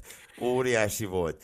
É, látszott a csapaton, és Magnussenen is, hogy, hogy mennyit jelent nekik. Azon a Magnussenen, akit ne felejtjük meg, kétszer kiraktak a Forma 1-ből. Ugye egyszer 15, vagy 14 végén, egyszer meg 20 végén. az, a Magnussen... az a Magnussen, akit ez a csapat rakott ki a Forma 1-ből másodszor, és fogadott vissza. Azzal Akár, a csapattal szerezte a polt, igen. Hihetetlen. Igen, és ugye a ház sose indult még az első két sorból sem. Magnussen 14-ben a McLarennel indult kétszer a negyedik helyről. hát annyira nem volt benne a levegőben, annyira, mert, mert vannak srácok, akik nyilván meg vannak autók, amelyek ennél a háznál azért erősebbek. Mit tudom, egy Lando Norris pozíciót egy esős pályán, azon nem lepődné meg annyira, mert, mert láttuk, hogy Norris mire képes az esőben. Láthattuk Spában tavaly, láthattuk Szocsiban. Tehát ez, ez, ez tényleg a, a nagybetűs meglepetés, és én azt gondolom, hogy talán a szezon legnagyobb meglepetése, amit láttunk itt és én az ilyet imádom. És ha azt mondtam, bocs, egy, egy nyilatkozatot szeretnék gyorsan idézni. Ugye azt mondtam rá Szegyőzeme kapcsán is, valószínűleg kevesen voltak, akik nem örültek. Hát én azt gondolom, Magnussen Pójánál is legfőjebb a Mick szurkolók nem örültek. Nézd meg Pierre Gaslyt. Ugye a, a ház harcban van az Alpinnal. Bocsánat, dehogy. A ház harcban van az Alfa Taurival. A konstruktőri nyolcadik helyért, hogy ki lesz az utolsó előtti, ugye ezt a szégyent elkerülni. És Gasly azt mondta, hogy ez most nekünk nagy baj, hogy Magnussen pozíciót szerzett, de ő így is örül neki mert csodálatos az ilyen. Igen, mert gyakorlatilag a versenytársaknak a túlnyomó többsége gratulált valamilyen formában, tehát vagy a közösségi médiában, vagy személyesen átmentek meglapogatni Magnussen. Én nem tudom, tehát ez a minden sportnak ö, nagy varázsa ez, de ez különösen a Forma 1 igaz, amikor egy kis csapat, mert akárhonnan nézett, tehát a, a, a ház, például egy, egy középmezőnyben melyik csapat, mondjuk az Alpin. Tehát az Alpinhoz képest is a, a ház egy mikrovállalkozás, egy, egy kézműves, egy kézműves műhely a, az Alpinhoz képest. Tehát a Forma 1 különösen nagy varázsa van az ilyen kis csapatok nagy pillanatainak. Több ilyet. Több ilyet. És ráadásul a ház szerintem azok után, amin az elmúlt két évben keresztül mentek, az egész brigád úgy, ahogy van, nagyon megérdemelte azt, hogy, hogy egy ilyen eredmény befigyeljen nekik. Ginás 70. születésnapján az egyik autója állt a, a rajtás élén, hát gondolj már bele ebbe. Hihetetlen. Elképesztő, elképesztő. És ugye Steiner gondolom őt hívta föl a Pitvanról, hogy azonnal kapcsolt be a televízióhoz. I- igen, vele, vele, vele beszélt. Alkalmunk nyílt röviden. De, bocs, a szülinapi buliról kicsit menj el és nézd a tévét, mert Me, menj, ki, menj ki a szobából, menj ki a szobából, és nyomd be a tévét azonnal. Valószínűleg valami ilyesmi hangzott el, de, de Ginásszal beszélt egyébként, igen. Igen. Nem, mert tudod, azért a kis csapatoknál tényleg eh, sokszor hangsúlyoztam nekem, így, így, így mindig szeretek az underdognak szor, szurkolni. Valószínűleg sokan vagyunk ezzel így. Tehát mondjuk, amikor Fizikell a polt szerzett a Force Indiával Spában, meg az ilyen eset, vagy Maldonado a Williams-el, ezerszer emlegettük. Ezek olyan nagyon jó dolgok. Vagy ugye más sportákban, a Leicester City angol bajnok lett, és néztünk, mint hal a szatyorban, hogy hogy a szerelmes Istenbe fordulhat ez elő. Ezek nagyon jó pillanatok. A nagyon rossz pillanatok. Reményt, olyan... adnak, reményt adnak az életben, amikor az mindenki vívja a maga kis harcait, nem? Teljesen mindegy, hogy akár Persze. Form 1 újságíró vagy, akár, akár milyen, az életnek akár milyen területén tevékenykedsz, vívod a magad kis harcaidat, sokszor úgy érzed, hogy kilátástalanság van, és itt most minden összeomlik, és akkor jön egy ilyen, és akkor az feltölt annyi, hogy basszus, érdemes küzdeni, meg érdemes csinálni, mert nincs olyan probléma, amit ne lehetne megoldani erőt ad az embernek a, a, a mindennapjaihoz egy-egy ilyen eredmény. Ez a csodálatos a sportban. Ezért mondom, hogy a Forma 1 különösen van egy varázsa ennek, amikor egy ilyen pénz által dominált sportban, meg technológia által dominált sportban egy, egy underdog képes ilyen nagy eredményt összehozni. Igen. Ö, és talán az is meglepő lesz, amit most fogunk mondani, a hétvége csalódása, de én kimondom, én tettem rá javaslatot, bevállalom. A Red én megszavazom. A Red Bull Racing, nyilván furcsa, Furcsa a Red Bull Racinget jelölni azt a csapatot, amely zsinórban 9-et nyert, sőt, mondhatjuk nyugodtan, hogy a São Paulo-i nagydíjat megelőző, ha jól számolom, igen, 17-ből 15-öt nyert, de épp ezért. Itt azért nagyjából, amit el lehetett rontani, azt elrontottak Red Bullék. Péntek nem állt össze. Az egy dolog, már aggasztó volt, hogy a Q1-ben Lando Norris lett a a leggyorsabb, de az még hagyján. Q2-t behúzta Verstappen, Csekónak már ott sem ment, a Q3-ba ugye Verstappen belebakizott, Pereznek meg egy értékelhetetlen köre volt csak, aztán jött a szombat egy érthetetlen és fölfoghatatlan stratégiai döntéssel, ugye Max verstappen a, a kemény, bocsánat, hát a keményebb, tehát a közepes gumin eresztették ki, mm, ezzel ugye visszaesett, hát gyakorlatilag dobogós se lett a, a sprint végén, tudjuk a sprintnél nincs dobogó, de nem kapott érmet, mondjuk így. És hát vasárnap meg történt, ami történt, ugye egyrészt volt ez a furcsa dolog Verstappen és Perez között, meg hát mondjuk ki, a 17. rajthelyről induló Fernando Alonso megverte mind a két Red Bullt. Hát most kell lenni többet mondani? Az Alpinnal. Mind a két Red Bullt 17. helyről. Ez, fú, fú, fú. És tényleg azt nem várnád 10 17-ből 15 győzelem után, hogy egy ilyen hétvégét így összepakolnak. Úgy nem volt jó, ahogy volt. Azért ebben már benne van szerintem egy kicsit az év vége is. A leeresztés. Meg az, ja. hogy, az, hogy, az, hogy annyit nyertek már, hogy a gazdag emberekre szoktuk azt mondani, amikor valaki nagyon gazdag, te meg én szoktuk ezt mondani, hogy annyira gazdag, hogy már hány ingere van az 500 És euró. nem egymásról mondjuk, ez nagyon fontos. igen, igen, igen, Nagyon igen. Egy, fontos. egy, picit, egy picit ilyen vonulata is volt ennek a történetnek az én értelmezésemben, hogy egy, egy picit, picit most jutottak el arra a szintre, hogy le is engedtek valamennyire. De Igen. kétségkívül nagy, meg, nagy meglepetés volt ez, hogy nem is köntörfalasztak, hanem megmondták, hogy hát ez van, és jelen pillanatban ezen nem tudunk változtatni. Ennyi.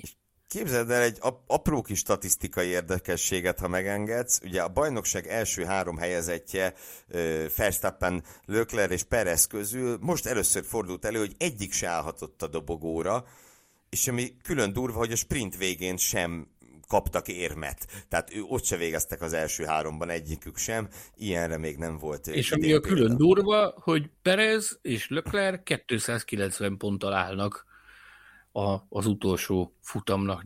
A 290 pontja van mind a két versenyzőnek a, a, a bajnoki ezüstéremért zajló csata utolsó fordulója előtt. Igen, az is pikáns volt nekem, még egy utolsó gondolatra visszakanyarodva itt a, a Perez Verstappen sztorira. Ugye Verstappen elmondta, hogy majd Abu Dhabiban segítek. Na most föltenném a kérdést, hogy mi az úristent, amikor azonos ponttal áll Perez és Lökler? Tehát melyik az a helyzet, ha, Amivel segíteni tud. ami se segíteni tud, ha csak nem, Lökler kiesik, és a tizedik Verstappen elengedi a tizenegyedik Perez. Na, ilyen nem lesz. Ezt azért borítékolhatjuk.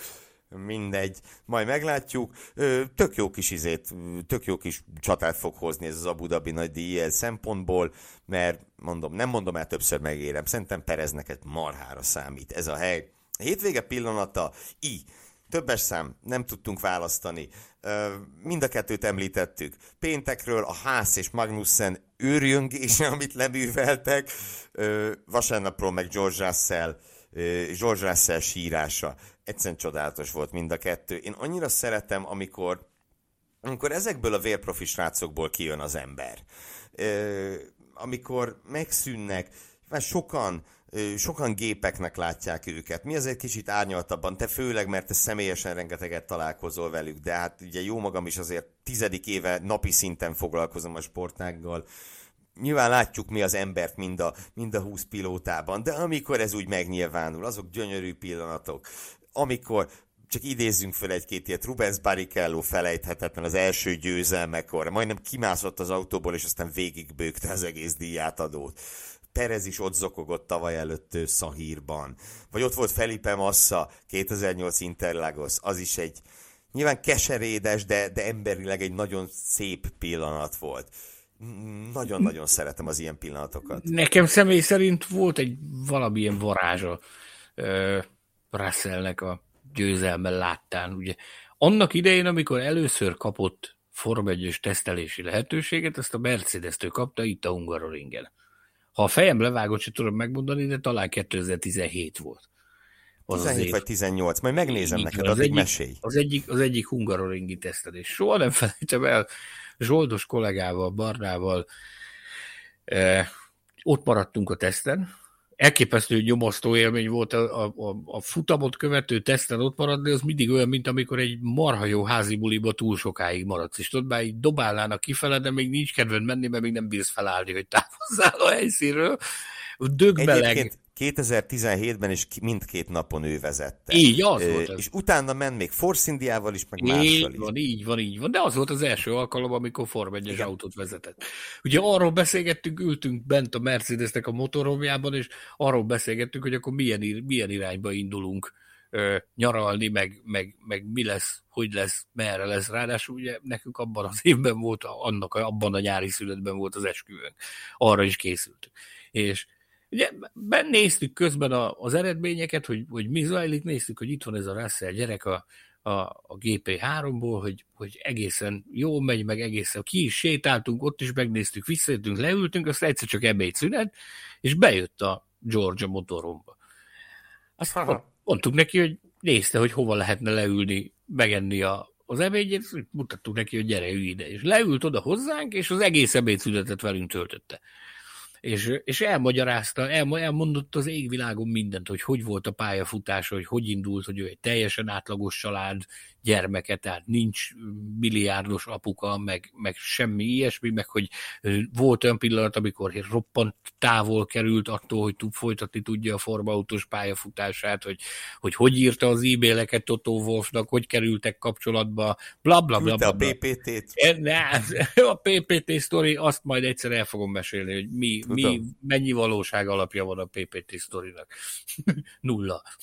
Nagyon jó hangzott ez a, ez a sztori, de maradjunk annyiba, hogy a valóságban egy picit más, másképp történt. Szóval látni azt a, azt a lelkes gyereket, ugyanabban az évben elrepültünk Herezbe, megnézni, akkor még volt a GP3-nak, meg az F2-nek külön szezonzárója, tehát akkoriban még voltak külön eseményeik az F1-es hétvégén kívül. Elmentünk, és azon a hétvégén lett bajnok Russell a GP3-ban, Lökler pedig az F2-ben. És specifikusan azért mentünk el, hogy lássuk ennek, a, tehát ennek az aranygenerációnak, vagy akkor még formálódó aranygenerációnak ezt a két tagját, hogy milyen az, amikor amikor élesben a junior szériában mennek bajnoki címért. Ugye nem árt az, hogyha képben vagy a kvalitásaikkal, meg hogy hova kell őket elhelyezni az időben, a térben, a térképen, ezért mentünk el, ez egy ilyen tanulmányi út volt. Tehát látni azt a, azt a fiatal ambiciózus srácot, ahogy, ahogy megérkezik a Forma 1 ahogy megszerzi az első pontját, ahogy sikereket ér el egy, egy meglehetősen rossz állapotú csapatnál, aztán ahogy ide kerül, hogy itt milyen elképesztő óriási munkát végez, ugye itt szerezte meg nálunk az első polpozícióját. Aztán látni most az első futamgyőzelmét, nem, nem érdekes érzés volt látni, hogy egyrészt, hogy ennyire elképesztően öregek vagyunk, hogy ezek a fiatalok már itt tartanak, hogy dobálják a, a futamgyőzelmeket a Form 1-ben. Másrészt pedig nagyon tanulságos volt végighallgatni, amit a sajtótájékoztató mondott, hogy milyen az élet itt az élvonalban. Tehát, hogy, hogy ö, arról, hogy utaltál rá, hogy milyen az, amikor felszínre tör az, hogy ők is, azért ők is csak emberek. Hogy nagyon szépen elmagyarázta, hogy tulajdonképpen ők a Form az álmukat élik meg. És hogy ez, ezt az álmot csak hihetetlen nyomás alatt lehet megélni, mert más út nincs a Forma 1-ben, csak az, a hihetetlen nyomás, ami, ami rájuk nehezedik, más választásod nincsen, és hogy ahelyett, hogy élveznéd minden pillanatát, ez, ez nagyon sokszor úgy van, hogy az ember a pokorra kívánja az egész életét, azért, mert hogy ott van, és ott van a lehetőség, de mégsem tud úgy élni vele, mert bizonyos dolgok nem úgy működnek. Hogy ez nagyon nehéz olyan szinten élvezni, mint ahogy ez kellene élvezni azt, hogy megéled az életednek az álmát. Ez nagyon szépen, nagyon megfontoltam, meg nagyon éretten elmagyarázta, hogy milyen sok embernek tartozik köszönettel azért, hogy ő eljutott idáig. Úgyhogy valóban egy örömteli pillanat volt Russellnek a, ezt a hétvégét végig szemlélni. És mennyit, mennyit szívott ez a gyerek, mennyiszer volt bal szerencsé, mióta az F1-be került. 19-ben bucira verte Robert Kubicát. És, az, és... Ott azért azt hozzá kell tenni, nyilván abban vastagon benne volt a tehetség, vastagon benne volt az elszántság, vastagon benne volt minden, de az is, hogy egyik pillanatról a másikra gyakorlatilag sikerült neki az ujjai köré csavarni a teljes Williams istálót. Tehát, hogy olyan szintű ja. teljes körű támogatást kapott, amit a másik versenyző biztos, hogy nem kapott meg. Persze, Persze, nem is ezt akartam mondani, hogy egyetlen egyszer nem verte meg Kubicát, amikor számított, amikor a Williams pontot szerzett okay, Németországban. Így van. Igen. Ott volt 2020, nem csak a szahíri szörnyűség, hanem ugye ott volt Valtteri Bottasszal az ütközés Imolában, amikor verte a Mercedes-t, ugye épp előzte a Mercedes. Ott volt ott volt az a verseny, amikor, amikor be, ugye beledobta a safety car mögül a falba az autót akkor most lehet, hogy a két szezont összekevertem, bocs, nem baj. Akkor, akkor mi volt még? Amikor a Hungaroringen pontot szerzett, ugye végre meg az első Williams-es pont, hát kikapott Latifitől, ő is nagyobb, csak akkor kapott ki Latifitől. Úgyhogy ez is sokszor volt neki pekje, és, és most minden összeállt. A másik, meg még egy záró gondolat hozzá, hogy ugye említetted, azt hogy egy átlagos családból származik, és nem egy rossz ómen ez. Megnézzük, kik azok a nagy nevek közül. Lewis Hamilton, Sebastian Vettel, Fernando Alonso, Kimi Räikkönen, egytől egyig átlagos családok sarjai. Nyilván vannak gazdag emberek is, akik az F1-be kerülnek, és sztárok lesznek, szupersztárok lesznek, mint mondjuk Lauda, Senna, vagy éppen Charles Leclerc, de hát nem mindenki, nem mindenki. No, menjünk tovább nem csigázzuk tovább az embereket a hétvége pusmorgásai következnek. Ígértél, én azt javaslom, kezdjük Mattia Binottóval, mert ígértél nekünk egy kis Binottót, és utána kinyitjuk azt a Pandora szelencéjét, amit nagyon nehéz lesz visszazárni.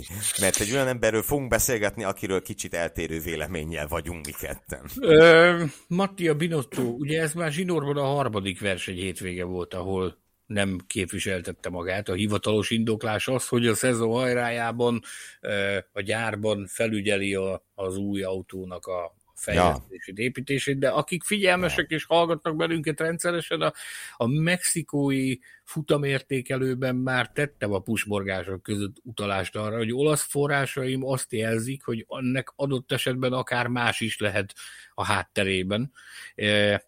Na most azóta annyi változott, ugye eltelt azóta nem tudom két hét, két hét? Két hét telt el Mexikó óta, hogy most már azért az olasz sajtó is foglalkozik azzal, hogy amilyen állapotban van jelenleg a Ferrari, egyáltalán nem lenne meglepő az, hogyha Elkán elnök Mattia Binotto eltávolításán törné a fejét. Ugye mi pontosan ezt hallottuk Mexikóban, azt is hallottuk, hogy létezik egy bizonyos kívánságlista, hogy kik azok, akik e, tudjuk a neveket, hogy kik szerepelnek ezen a kívánságlistán. Megjelent a mai nap folyamán az olasz sajtóban egy, egy nagyon hasonló változat, e, más leosztással, de vannak azért átfedések a között, amit mi hallottunk, és ami most jelent meg ebben a bizonyos olasz napilapban, ahol ez az információ megjelent.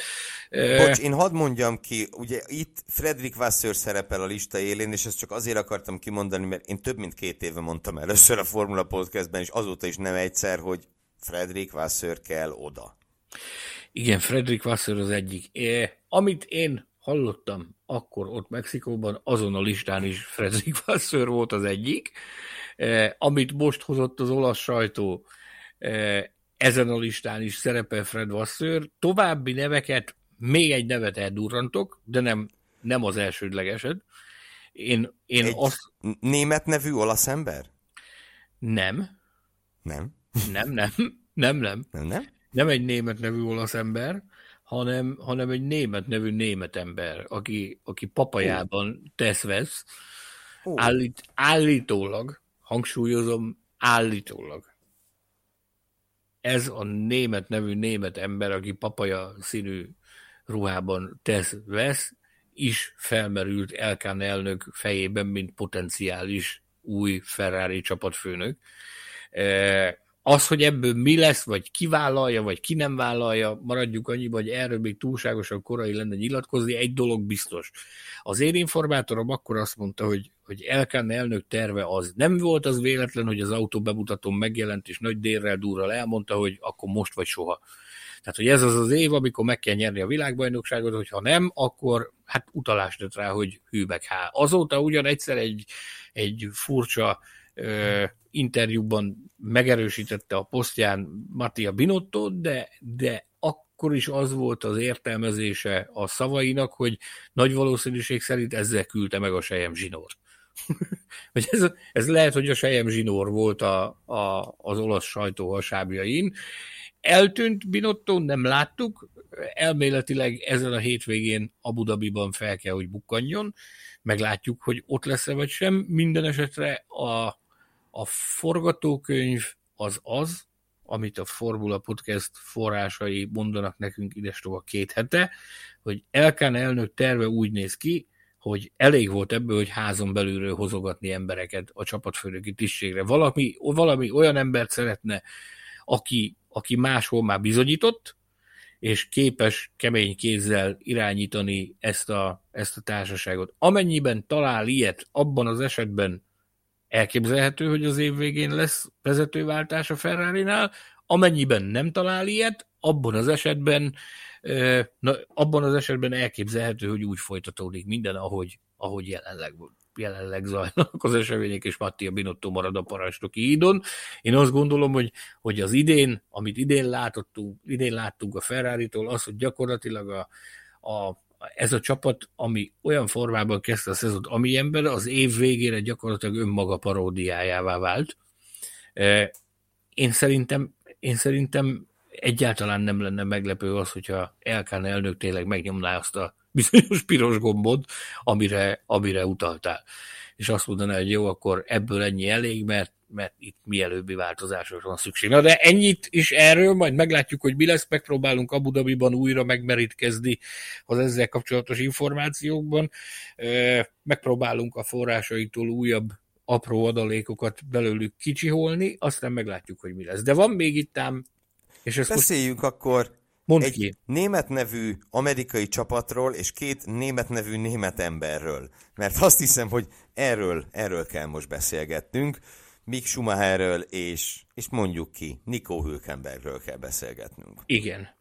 De ezt mondd ki, légy szíves, minden vágyad ez volt, hogy ez bekövetkezzen, úgyhogy te, hogy akarlak, Jó, én megfosztam téged Na, gyere, csapjál bele a lecsóba túlozni se kell, hogy minden vágyam ez lett volna, de hát megtörténik a Hülkenbeck. Nico Hülkenberg 2019 után először ismét teljes szezonra szóló szerződést kap az F1-ben, ezt jelenleg hétfő este 7 órakor olyan 98,5 százalékos magabiztossággal jelenthetjük ki, több különböző forrás is megerősítette, bizonyos egyéb részleteket is, amivel most nem untatnék senkit.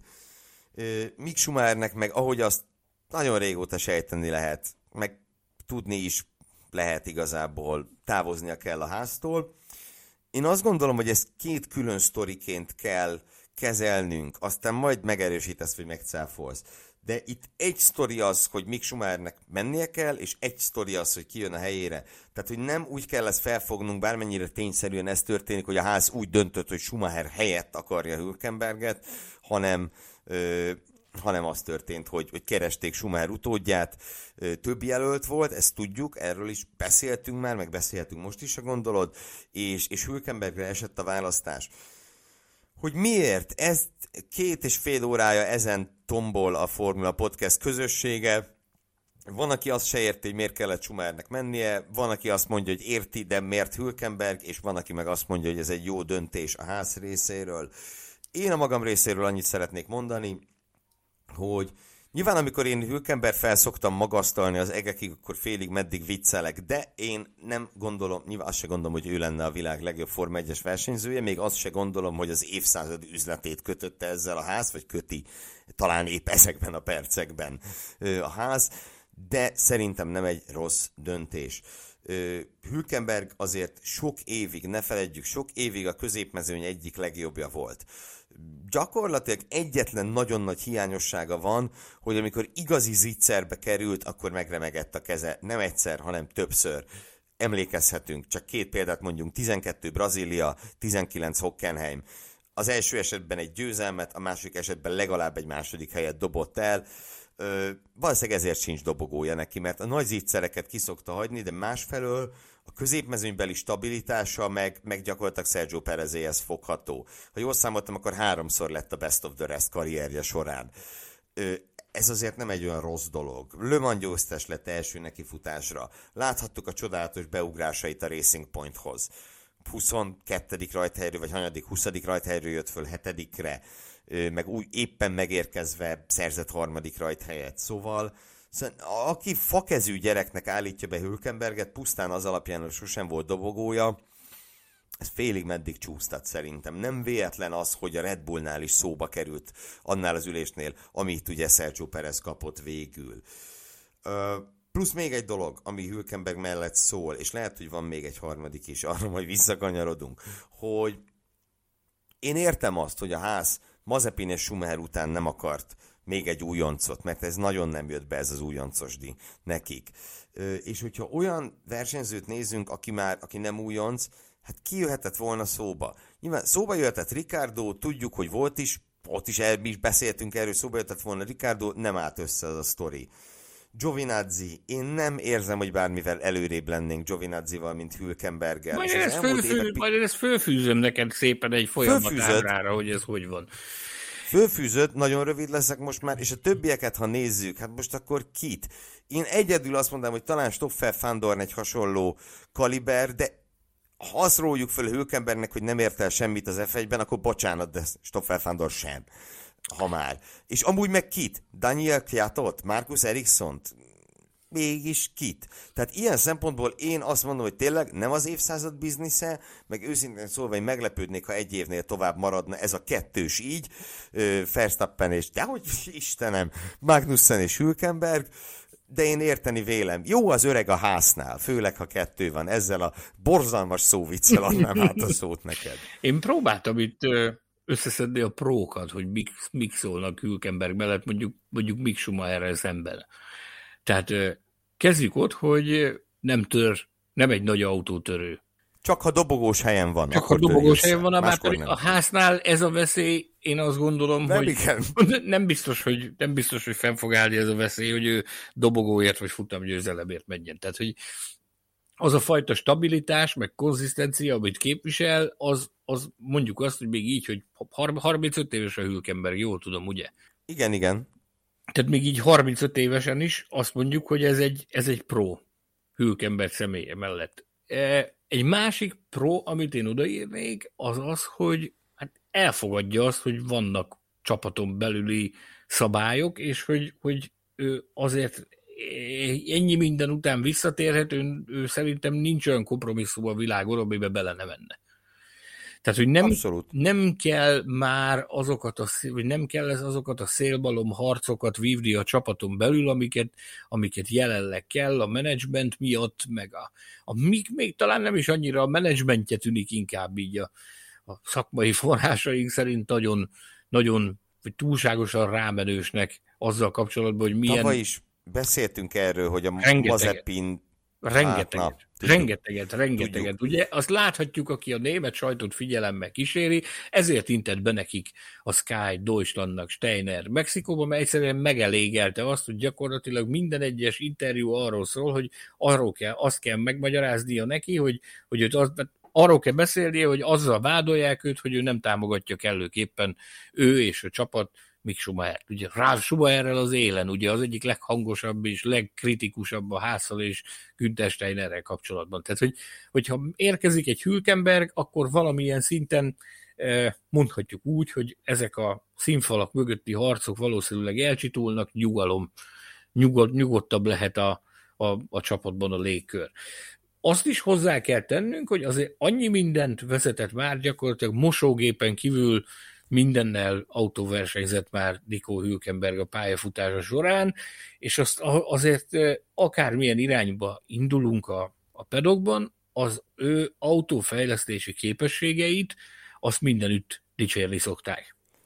Van neki egy respektje. Van, Van neki egy pontosan. respektje. Nem véletlen, hogy ő a ő a beugró mindenkinél. Igen. Az elmúlt években ő beugrott mindenhova, tényleg, ahogy mondta, csak mosógépben nem. És mondom, és most aztán tényleg befejezem itt a kortás beszédemet, hogy oké, okay, nézhetjük azt, hogy sosem volt dobogója. Igen. És ez nagyon szomorú, vagy nem tudom.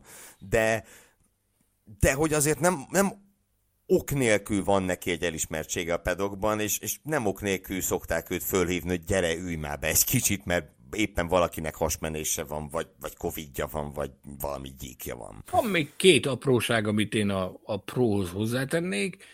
Nyilvánvalóan Mick Schumacher se a, a, a robbá fizetett kategóriába tartozik a, az F1-es mezőnyben, de, de jó okunk van ö, azt feltételezni, hogy Hülkenberg sem lesz az. Tehát, hogy nem fog ennyi minden után, hogy megadatik neki az, hogy, hogy mehet még valamennyit a Form 1 ez nagy, nagy valószínűség szerint magába hozza azt a kompromisszumot is, hogy nem lesz egy túlfizetett versenyző, ergo egy gazdaságos megoldása a háznak. Arról nem is beszélve, ez ilyen része pedig az, amiről ugye keveset szoktunk beszélni, mert, mert ezek azok az üzleti titkok, meg kulisszatitkok, amikről nem érdemes beszélni, valószínűleg van neki egy olyan gazdasági hátországa, ami, ami, ami lehetővé teszi azt, hogy ő, hogy ő, ő megkapja ezt a lehetőséget, és itt versenyezze. Tehát, ami a... Mick Schumachert illeti, kicsit ad mondjam, az autótörések mellett, meg hogy mondjam, tehát ugye itt, itt azt szokták az ő pártfogói fölhozni, hogy mennyit hibázott a csapat az ő esetében, stratégiai, boxhibák, stb. Ez tény, voltak ilyenek. De nyilván nem, tehát azt azért feltételezzük, hogy a háznál nem teljesen hülyék, és nyilván nem az ő saját hibáik miatt küldik el még Schumachert, hanem ugye itt is a dolgok mögé nézünk, akkor azt tudjuk tényként gyakorlatilag, hogy a menedzsmentje mondjuk, hogy agresszív, fogalmazzunk így tudjuk azt, hogy a Ferrari programjából is valamiért kikerült. Valamiért kikerült onnan. És ez még, a Ferrari program még fontos lesz, majd mindjárt arra is rátérhetünk.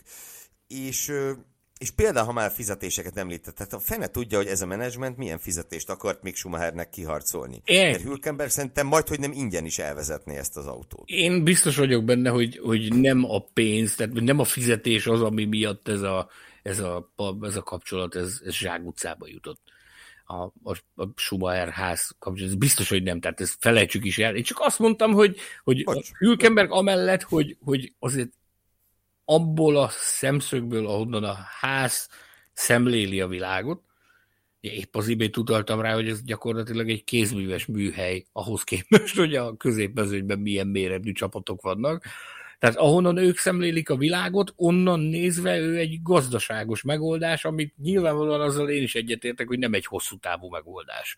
Tehát, hogy nem, nem. nem három, négy, öt évre terveznek vele, hanem, hanem egyre, meg kettőre, amíg ennek a szabályrendszernek, amíg ez a szabályrendszer gyakorlatilag kiforrik. Én azt gondolom, hogy, hogy ez, ez, ez is döntő szerepet játszott ebben még a, még a prót kicsit gazdagítva, azt imádtam, valaki úgy fogalmazott a kommentek között, és nekem nagyon tetszett, hogy Hülkenberg a Tesco-s Alonso. Tehát nyilván nincs ezen a szinten, mint Fernando Alonso, nincs, blasfémia lenne, biztos nem mondanék ilyet, más sem mondjon, de hogy ugyanaz a, a mosógép, amit mondta, berakod valamibe, és Megy és vele, mint megy. jó, ennyi és megy vele. A másik meg, ami nagyon fontos, ugye az, hogy nem egy balhés arc, és a háznak, hát tényleg szerintem most ennek a hócipője tele van már. Most oké, okay, fölemlegetjük ezerszer, hogy épp, épp Magnussennel szólalkoztak egyszer össze, hogy volt a Sakma Balls, most nem fordítanám le, de hát mikor volt az, meg az egy összeszólalkozás volt, tehát ez nem ágyaz meg annak, hogy itt ilyen hüdden nagy balhék lesznek csapaton belül, és tényleg ennyi balhé csapaton belül nem volt az elmúlt években, mint többieknél összeadva gyakorlatilag, sokan mint azzal, a háznál volt. A, a Sumi rajongók közül nagyon sokan azzal vádolják a Steinert. Például Ralf Schumacher is azzal vádolja a Steinert, hogy, hogy azért akar megszabadulni Mick Schumachertől, mert hogy veszélyezteti az ő hírnevét, meg azt, hogy ő álljon a középpontban. Mert hogy ő annyira, annyira imád a középpontban lenni, hogy, hogy emiatt üldözi el a, a csapattól Mick Schumacher emberek. Tehát e, ennél nagyobb állatságot még életemben nem hallottam. Az a, az a szent igazság. Tehát, hogy valaki, az, valaki azért üldözne el egy pilótát, aki adott esetben még jól is hat. Gondolom, mi van akkor, hogyha jó szerepel? akkor is elüldözni a csapattól azért, mert ő akar a középpontban lenni. Hagyjuk már, ez marhaság. De beszélgessünk egy picit arról szerintem, hogy hogyan jutottak el ide a mechanizmusról. Tehát amit, amit feltételezünk meg hallomásból, jól pozícionált forrásokból, hogy mi hogy látjuk, hogy ez hogyan alakult ki. Ugye volt egy alap opció, az, hogy megtartani Mick Schumacher. Erre maradjunk annyiban, és ezt itt a műsorban is többször elmondtam már, ilyen nyár végén ősz, ősszel Monzában, azt, arra tisztán emlékszem, hogy a monzai futamértékelőben beszéltem arról, hogy nekem nagyon az a benyomásom, hogy ez a sztori ez biztosan nem fog folytatódni. Hogy volt ez az opció, hogy megtartani Mick Schumachert. Aztán volt a másik opció, hogy a, ugye akkor, akkoriban derült ki az, hogy a ferrari nincs szerződéses jogosultsága arra, hogy versenyzőt delegáljon. a házba. Ez nekem abszolút meglepetés volt, meg tudom, hogy nagyon sok más embernek is a padokban, hogy valójában ilyen opció nincs, vagy ilyen kitétel nincs a, a ház Ferrari szerződésben, hogy a Ferrari dönt az egyik versenyzőről. Arra van, arra van egy klauzula, hogy amennyiben úgy van, akkor ez meg külön megállapodás részeként delegálhat a Ferrari oda versenyzőt, de olyan nincs, hogy kötelező érvénye. Ugye itt hallottunk Schwarzmanról, és hallottunk Giovinazziról. Aztán egy darabig az elején Giovinazzi volt sanszos, utána Schwarzman erősödött fel, majd megint Giovinazzi. Tehát ez volt a másik opció. A harmadik, nyilvánvalóan Daniel Ricciardo. Amit Steiner el is mondta, ho, ho, ho, Spában voltunk, már akkor mondta, hogy jóval azelőtt, hogy a bejelentés megtörtént, hogy neki mennie kell a McLaren-től, ők már jóval azelőtt elkezdtek beszélgetni egymás, egymással. És a negyedik lehetőség volt a Hülkenberg, akit egyébként, hogyha visszanézitek a hierarchívumokat itt-ott, amott, vagy figyelemmel kísértétek a háznak a pályafutását, 2017 környékén már volt a Steiner kacérkodott azzal a gondolattal, hogy leszerződteti Hülkenberget, de akkor ezt nem tudta tető alá hozni. Na most. Amikor a Renaulthoz ment át, ugye Igen. a Force Indiától kellett távoznia Okon miatt, hogy Okonnak helyet csináljanak, és, és ugye ekkor. Az, hogy a Suminak távoznia kell, az viszonylag hamar eldőlt, tehát maradt a másik három opció. Amit mi hallunk, az az, hogy hogy Steinernek volt egy, volt egy elkottyintott mondata itt az észak-amerikai túra során, hogy nem kell kapkodnia, mert azok az emberek, akik, akikre ők várnak, azokat nem fogja elvinni senki a piacról az óruk elő. Tehát vagy önszántukból hát, önnek... Hülkenberg nem sietett sehova. Pontos, pontosan, pontosan, ugye jött a, Kezdjük a, a Ricardo-val. Tehát vele kezdett el a legkorábban beszélgetni, de a Ricardo hezitált, ezért volt neki az a, az a mondás, hogy el kellene döntenie, hogy mit akar talán emlékeznek rá sokan, hogy ez egy nagy portkavaró nyilatkozat volt. Uh-huh. Ezt mondta Steiner, hogy el kellene dönteni, hogy mit akar. Tehát, Sokan sok mindent beleláttak, és talán nem is alaptalan. E, talán nem is alaptalanul, ugyanis egy olyan stratégiát alakítottak ki, hogy ha úgy gondolja, hogy jön, akkor jöhet, mert megvan a lehetőség. Ezért nyitva tartották ezt az opciót egészen sokáig. Egészen, egészen a közelmúltig. egészen a múlt hétvégéig gyakorlatilag. Tehát a Ricardo úgy döntött volna, hogy ő akar menni a házhoz, akkor adott, adott lett volna elméletileg, teoretikusan a lehetőség. De a Ricardo úgy döntött, hogy kiteszi az indexet, és előbb balra indexelt, majd jobbra indexelt. Balra indexelt, és úgy tűnt, hogy a, a Mercedes tesztpilótai státuszában köt ki, majd most a napokban ö, kezdett el körvonalazódni, hogy ő mégsem, mégsem megy el a csillagosok irányába, hanem irányt vált, kiteszi jobbra az irányjelzőt, és visszamegy a Red Bullhoz. A dolgok jelenlegi állása... Ez mennyire ciki? Viszont, mennyire ciki? Viszont gondolj... Lelépsz onnan, és visszamész tesztpilótának. Viszont gondolom, a Mercedesnél is ez történt volna, hogy, hogy visszament volna tesztpilótának, de most. Onnan legalább nem lépett le korábban. Ennyi, de viszont nézd azt, hogy most ki tudja, hogy mi fog kikerekedni ebből a, ebből a Csekó Perez Max Verstappen botrányból. Ki tudja, lehet, hogy valami ott kikerekedik neki, a fele tudja, nem tudhatjuk. Meg Cunoda, ha még egy ilyen szezont összepakol, akkor... Akkor az Alfa Taurinál is kinéz ki egy hely. Na mindegy, a lényeg ja. az, hogy úgy tűnik, hogy ő a Red Bullnál fog kikötni. Tehát nem vállalta be a házt, hanem, hanem elment, ö, elment ö, vagy elmegy teszt és tartalék pilótának. Mindeközben Hülkenberg standby-ra volt állítva, hogy neki aztán tényleg az a kategória, hogy akármi történik, ő ebből csak jó jöhet ki. ő, ebből csak, ő ebből csak jó jöhet ki. Aztán ugye ez a, itt állítólag a szerződés, az már le lett tárgyalva, a szerződésnek a főbb részletei, azok le lettek tárgyalva már hetekkel ezelőtt, jóval az észak-amerikai turné előtt. Aztán ott elhaltak. Bocs, nagyon beszédes volt, Igen. amikor a Aston megtette a bejelentéseket. Persze. Drugovic Fandorn. Persze, Persze. Beszédes volt. Persze, emlékezz rá, hogy beszéltünk is róla, hogy ez, ezzel szabadult fel ez a, a szerződéses kötelezettségei alól a Hülkenberg.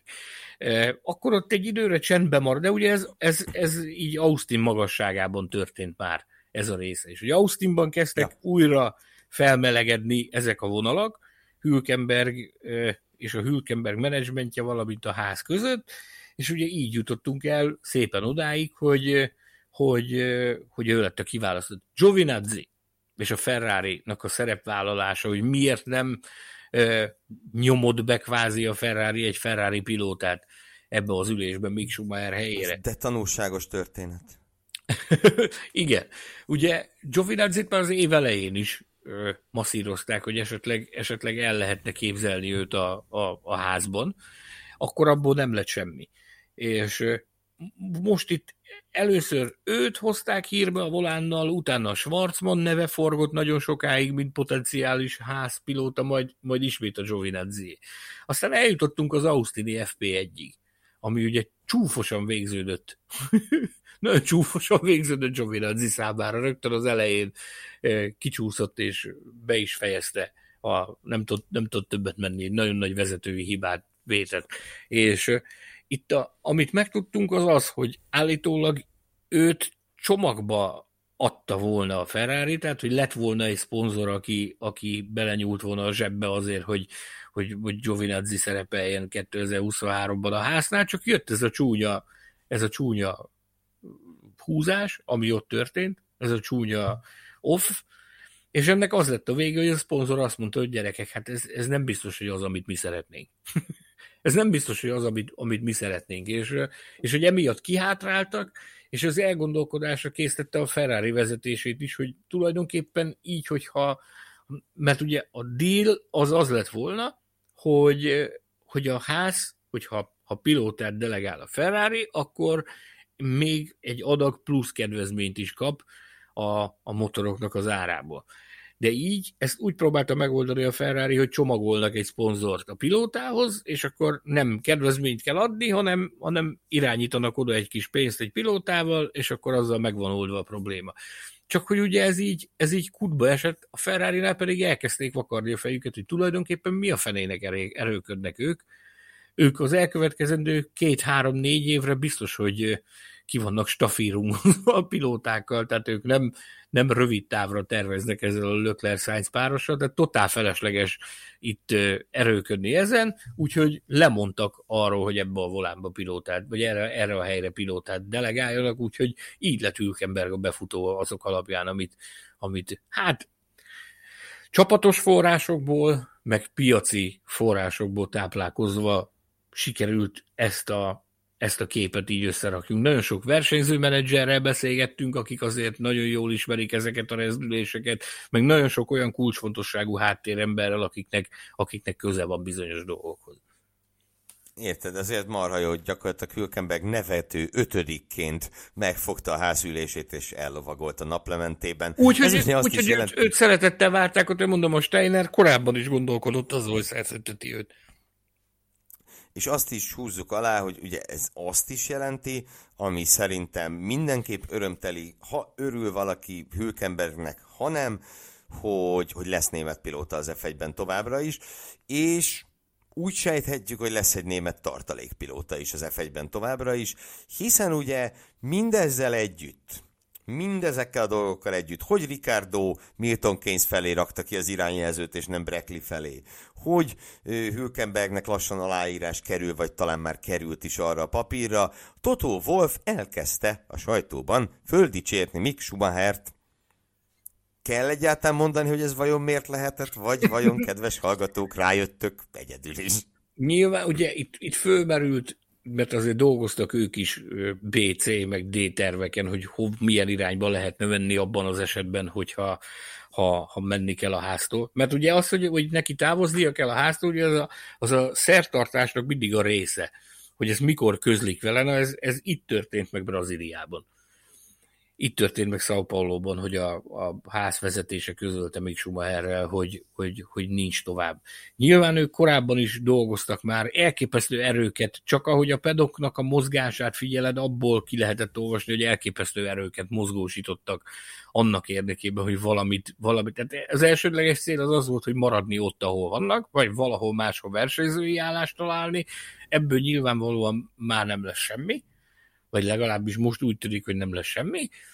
Ezért mi, mi jöhet számításba ilyenkor? Valahogy benne kell maradni a körforgásba, kell találni valahogy egy trikót, amit magára vehet, és a folytatásban is járkálhat, jöhet, mehet a pedokban, adott esetben néha elkap egy-egy autót, amivel, amivel ezt tehet.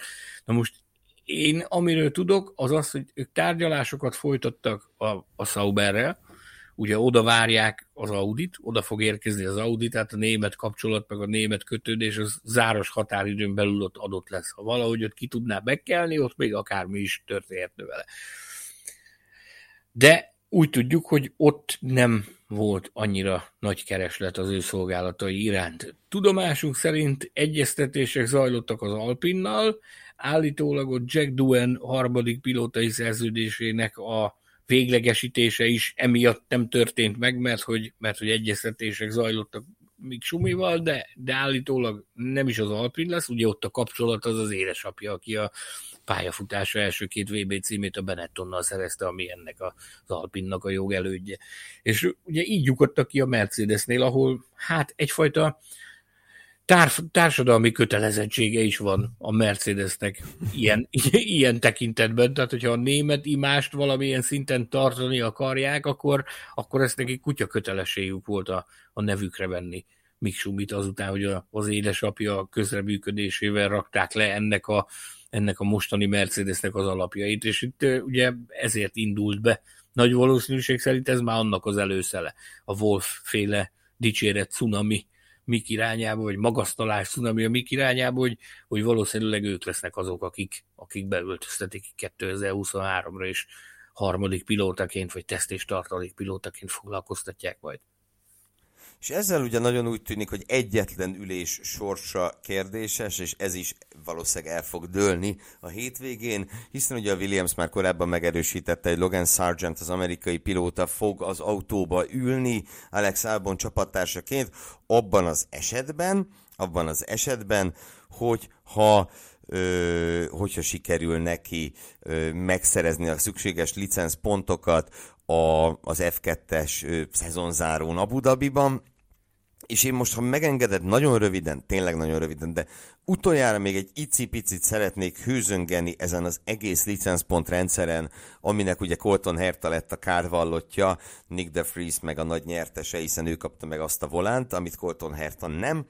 Szóval, Szóval Logan Sargent jelenleg harmadik a bajnokságban, és az az érdekes, hogy egyaránt 9 ponttal van mögötte Jack Duen, Daruvala és Fittipaldi, meg azért még vannak mások is lőtávolon belül, és ő arra van szükség a Sargentnak, hogy a ötödik helye meglegyen, vagy esetleg hatodik, de büntetőpont nélkül. Tudnék pluszpont jár arra, hogy egy egész szezon büntetőpont nélkül végigcsinálsz, ez egyébként szerintem egy tök jó dolog.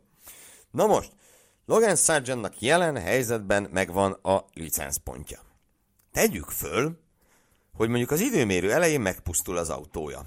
Vagy mondjuk a sprint verseny elején kilökik, és megsérül az autója, és megy hátra a főversenyen is. És mondjuk, ha nullázik ő Abu Dhabiban, akkor bizony kicsúszhat a szükséges pozíciókból. És akkor ez azt fogja jelenteni, hogy Logan Sargent nem alkalmas az F1-re? Hiszen jelenleg annak tűnik, hiszen a harmadik helyen megvan a szükséges pontja. Nem jó, nem jó az a rendszer, nem tetszik, nem szeretem. Ennyit akartam mondani, meg azt is akartam mondani, hogy egyébként meg Logan Sargent én nem gondolom, hogy bármivel jobb lenne, mint hát mit tudom én, mint Joe vagy, vagy Mick Schumacher volt, de, de a Williams őt akarja autóba ültetni, és, Tudod, és amerikai, Tudod, amit miért? ugye... Na miért? Azért, mert... A zseton a király? Nem, az is, az is, az amúgy. Is.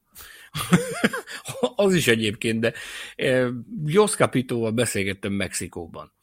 Eh, meg úgy minden hétvégén, amikor a helyszínen vagyok, akkor szoktam beszélgetni vele, és ez egy visszatérő motivum olyan, olyan Sandvort óta, hogy a tulajdonosi törekvés a Dorilton részéről az az, hogy ők azt szeretnék, hogyha tényleg lenne értéke az akadémiának. Mert ugye, hogyha megnézed ezeket az akadémiákat, azért itt mindenki jön, megy, aztán az akadémista máshol kap lehetőséget, vagy, vagy elszerződtetik, elcsaklizzák az akadémistát az adott pilótá, vagy az adott csapattól, és hogy azt mondta, hogy ők azt szeretnék, hogyha tényleg meg lenne mutatva az, hogy aki a Williams Akadémiára bekerül, annak van értéke azt mondják, hogy a Sargentban megvan minden, tehát hogy megvan benne az a potenciál, ők látják benne azt a potenciált, ami a Forma 1 kell, megvan benne az a az az imázs elem, amire szükségük van, az, hogy egy amerikai versenyző, meg az, hogy nyilván van neki egy gazdasági hátországa is. Tehát ez így, ez így nekik jó. ők úgy értékelik, hogy ez egy, ez egy jó értékteremtő dolog lenne, hogyha a, a Sargentot versenyeztetnék 2023-ban. Meglátjuk, a Liberty meg biztos megőrül, hogyha még egy amerikai kicsúszik a pontok miatt. No, majd meglátjuk. Következzen a pontozás, ahogy megszokhattátok, 1 és 10 közötti skálán értékeltük mind a ketten a versenyzők hétvégi teljesítményét, majd a kettőnk átlagából jöttek ki a pontszámok. Volt három csodálatos teljesítmény, de senki nem kapott tízest, mert valakinél, valami mindenkinél kicsit levont a produkció értékeből. George Russell esetében ez hiába volt csodálatos hétvégéje, a, a Q3 beli kicsúszás, éppen ezért 9 és fél, majdnem tökéletes pontot kapott, Lewis Hamilton pedig 8 és felett. Max Verstappennek erre a furcsa és bizarr megmozdulással zárult hétvégére 6 és fél pontot adtuk, Csekó Pereznek pedig egy hatost. A két Ferrari esetében ugye Löklerrel kibabrált a csapata, Sainz nagyon szép hétvégét produkált, meg Norris és kibabrált Löklerrel, Sainzot egy picit jobbnak láttuk, 8-as, Lökler 7-es. Ladocsi Péter háttértámogatásával sikerült elszúrni a Landó Norrisnak ezt a hétvégét. Sokszor volt már, amikor Péternek köszönhetően csodálatos hétvégéi voltak. Most hat és fél pontot kapott tőlünk, Daniel Ricardo pedig hú, hú gyerekek, három és fél pont hát az a Magnussen baleset érthetetlen volt. Ja, szintén, ha már baleset következzen az Alpin, Fernando Alonso 9 pont, nyilván azért nem 10, ami szombaton történt, ettől függetlenül a vasárnapi az 11-es volt, bár 11 pont, Esteban Okon pedig egy 7-est kapott tőlünk. Pierre Gázlinak sajnos mi sem tudjuk megadni a hőn áhított két büntetőpontot, amiért minden hétvége folyamán, viszont Formula Podcast értékelés tekintetében öt és fél pontot kapott, Yuki Tsunodának pedig mi láttuk azért, hogy ott van, meg láttuk azért, hogy tesz vez, ezért bevéstünk neki erre a nem túl veretes teljesítményre egy négyest. Következzen az Aston Martin, akik a külön díjaknál is szóba fognak kerülni. Fettel 6,5, Stroll 5,5. Strollnak is nagy vasárnapja volt, de a szombat, ó Istenem, menjünk tovább. Nem vesztegetünk túl sok szót a Williamsre, Nikolás Latifi 5 pont, Alexander Albon 6,5 önmagához képest Latifi korrekt volt, azt kell mondjam. Következzék az Alfa Romeo, Bottas villantott, de sajnos nem az egész hétvégén villogott, így hetes, Joe pedig egy újabb, hát már magunkat ismételjük, egy korrekt hétvége, semmi extra, hatos. Ház, nem tudom, hogy idén volt-e jobb pontszáma a háztak a Formula Podcastben, mint most. Míg Schumacher, akinek voltak felvillanásai és nagyon jó megmozdulásai ezen a hétvégén, hat pontot kapott, a Paul ember, Kevin Magnussen pedig gurítottunk neki egy kilencest. Így van, tízest neki sem tudtunk, én mindeneket azért nem adtam neki tízest, ha valaki főháborodna, mert ha Lando Norris megtartja, akkor tíz, a tízhez extra kell, és az Na, mindegy. Jó, oké, de le az összes kalapunkkal Magnussen előtt. Végül következzenek a külön díjak. Kezdjük állandó külön díjunkkal. Az idegeskedő világbajnokság futamgyőzelme, azaz a magas vérnyomás külön díj. Hát itt mennyi jelölt volt, azt a szentségit. Nyilván mindkét Red Bull pilóta, Charles Leclerc, elképesztő, szerintem ennyi, ennyi jelölt még soha nem volt, de most a választásunk Fernando Alonso-ra esett, mert az a még egy angol szó, de erre nem tudok jobbat, ez a rent, amit ő levágott szombaton, hát az mindent vitt. Az mindent vitt. Kipakolt, szó szerint. E... És hadd tegyek még egy javaslatot, bocsánat, egy alacsony vérnyomás külön díjat is ki kell osztanunk a hétvégén. Valaki, aki őrjönkhetett volna, de nem tette. Ki volt az? Sebastian Fettelnek hívják. Mivel intézte el ezt a bizonyos esetet? Hát kérlek szépen, amikor Lance Stroll tényleg otromba módon, nem tudok jobbat mondani, közveszélyes ez a gyerek. Austin után már megint otromba módon leszorította a pályáról a hátsó egyenesben. Sebastian Fettel annyit mondta hogy oké. Okay. Hát szóval nem. Kimi Räikkönen legszebb napjait idéző rádióüzenet volt. Nem, nem az alacsony vérnyomás külön díjat kiérdemelte. Stroll is kiérdemelt ezzel a megmozdulással egy külön díjat, még pedig a vaddisznó külön díjat. Én azt gondolom, hogy senki más nem kaphatja, csak is ő azután, amit... Én azért igen. Nem vitatva ezt a ö, korábban kiosztott csíkos vadmalac külön díjat, a további megmozdulásokért azért gyorsan kiosztanám itt a McLaren két versenyzőjének. Vasárnap ugye Lando Norris Charles Leclerc vágta a falba, Daniel Ricciardo meg Tényleg nem tudom, mit csinált, amikor belement Kevin Magnussen-be. Érthetetlen. Viszont ha már Kevin magnussen említed, jutott neki is egy külön díj, mégpedig a megszakadt szív külön díj azok után, ami a versenyen történt vele. Szerencsétlennel pedig akár még jó versenye is lehetett volna megkoronázva ezzel azt a hétvégét. Hát rövid verseny lett, az az igazság, ezért jár neki a megszakadt szív külön díj. Én még egyet mondanék, a megtalált brazil külön díj Lewis Hamiltonnak, aki ugye ezen a hétvégén, ezen a hétvégén mindig azon kesergünk, hogy nincs brazil a Forma 1-ben, ezért a jó brazilok gondoltak egyet, és csináltak maguknak egy brazilt. Ugye Lewis Hamiltonnak a közelmúltban tiszteletbeli állampolgárságot adományozott a brazil állam, amit ő elfogadott, és ezen a hétvégén élt ezzel először, úgyhogy egyébként döbbenetes volt látni, hogy milyen szintű szurkolást kapott ezen a hétvégén Lewis Hamilton a helyszínen, nem? Elfelejtették már 2008-at, úgy értem. Igen, igen, de a brazilok megoldották, ők csináltak maguknak egy brazilt. Vártak, vártak, Igen. vártak, nem jött, nem jött, azt azt mondták, hogy jó, akkor csináljunk magunknak egyet. És, és Adoptálták Louis Hamilton. És ugye Louis Hamilton azonnal közötte is, hogy ez a második hazai futama, ugye egy évtizeden át az USA volt az ő második otthona, de hát a brazilok a harmadik helyre taszították Amerikát. Én pedig hadadjak, ilyet se csináltunk még, egy Külön díjat a Formula Podcastnek, mégpedig azért, kedves hallgatók, mert ez volt a 200. adásunk. Reméljük, hogy nagyon élveztétek. Rengeteg témát ki tudtunk vesézni, biztos maradt olyan erről az őrült hétvégéről, amiről nem beszéltünk, azt a kommentek között osszátok meg velünk, és a további ö, kerek százasoknál is legyetek majd velünk, és azt is meg kell mondjuk, ugye, hogy decemberben közönség találkozónk lesz, és a ti szavazataitok alapján úgy tűnik, bár még hétfő hétfő estig lehet szavazni, hogy erre, ami ma van, mindegy. Minden esetre a csoportban majd kiirdetjük, hogy hol, a helyszín még keressük, de december 11-én fogunk találkozni, bízunk benne, hogy minél többetekkel.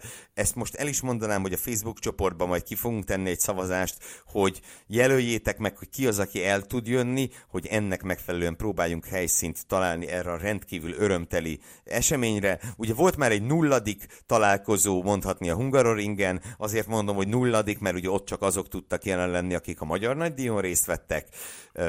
Úgyhogy meg lesz most már az első hivatalos közönség találkozunk is, ahol egyúttal örömmel dedikáljuk két könyvünket, a Szágoldás és Cirkusz, valamint az Autosport évkönyvet, és most mindjárt el is fogunk köszönni, hogy visszatérhessünk ezekhez a könyvekhez, és dolgozhassunk rajtuk. A Hungaroringi nulladik típusú találkozás, hogyha szabad így utólag ezt a nevet ráragasztanom arra az eseményre, az egy felejthetetlen emlék mindannyiunk számára, akik ott voltunk. Én nagyon bízom benne, hogy ez a december 11-ére tervezett összerőfenés is hasonló jellegű esemény lesz, úgyhogy készüljetek rá, aki tud, tegye szabaddá magát december 11-ére, mert hogyha minden jó megy, akkor találkozunk bízunk benne, hogy minden jól fog menni, és semmi nem jön közben, mi azon leszünk, hogy ne jöjjön. Ez volt tehát a Sao Paulo-i nagydíj értékelő adása, és ez volt a Formula Podcast 200. adása. Nagyon köszönjük, hogy velünk voltatok ezúttal is. Hogyha esetleg ránéztek a következő adásunkig, ami szinte biztosan az Abu Dhabi nagydíj értékelője lesz, ö, szóval addig ránéztek a formula.hu nevű weboldalnak, nagyon fogunk örülni. Egyébként azt hadd mondjam el már most, hogy az Abu Dhabi nagydíj értékelője több mint valószínű, hogy nem hétfőn fog érkezni, hanem inkább csak kedden, szerdán. Ennek két oka van. Nem elég az, hogy Mészáros Sándort haza kell majd ke- kanyarintanunk Abu Dhabiból, reméljük, hogy egyszerűbb lesz a hazautat, mint Észak-Amerikából volt, de ugye egyúttal nyomdába is kell küldenünk ezt a két könyvet. Nagyon-nagyon záros határidőn belül a nagydíj után, szóval, hogyha szerda csütörtökre csúszik a futamértékelő, azért előre is elnézéseteket kérjük, és azt is meg kell mondjam, hogy rengeteg tervünk van a holt szezonra is, akkor sem maradtok majd Formula Podcast nélkül. Szóval a búcsú szavai következnek Betlen Tamás, az elnyűhetetlen, továbbá Hilbert Péter kiemelt művészeti igazgató, valamint a magát agyonra dolgozó kép és borító mágus Fűzi András nevében is. Tartsatok velünk legközelebb is, addig is nagyon köszönjük a figyelmeteket. Ciao, sziasztok! Sziasztok! Hallgass meg korábbi műsorainkat, valamint iratkozz fel ránk Spotify, Google, Apple Podcast vagy más csatornáinkon. A linket megtalálod a leírásban, illetve a formula.hu weboldalon. Ha szeretnél hozzájárulni a műsor készítéséhez és fejlődéséhez, Látogass el Patreon oldalunkra, amelynek címe www.patreon.com per Formula Podcast.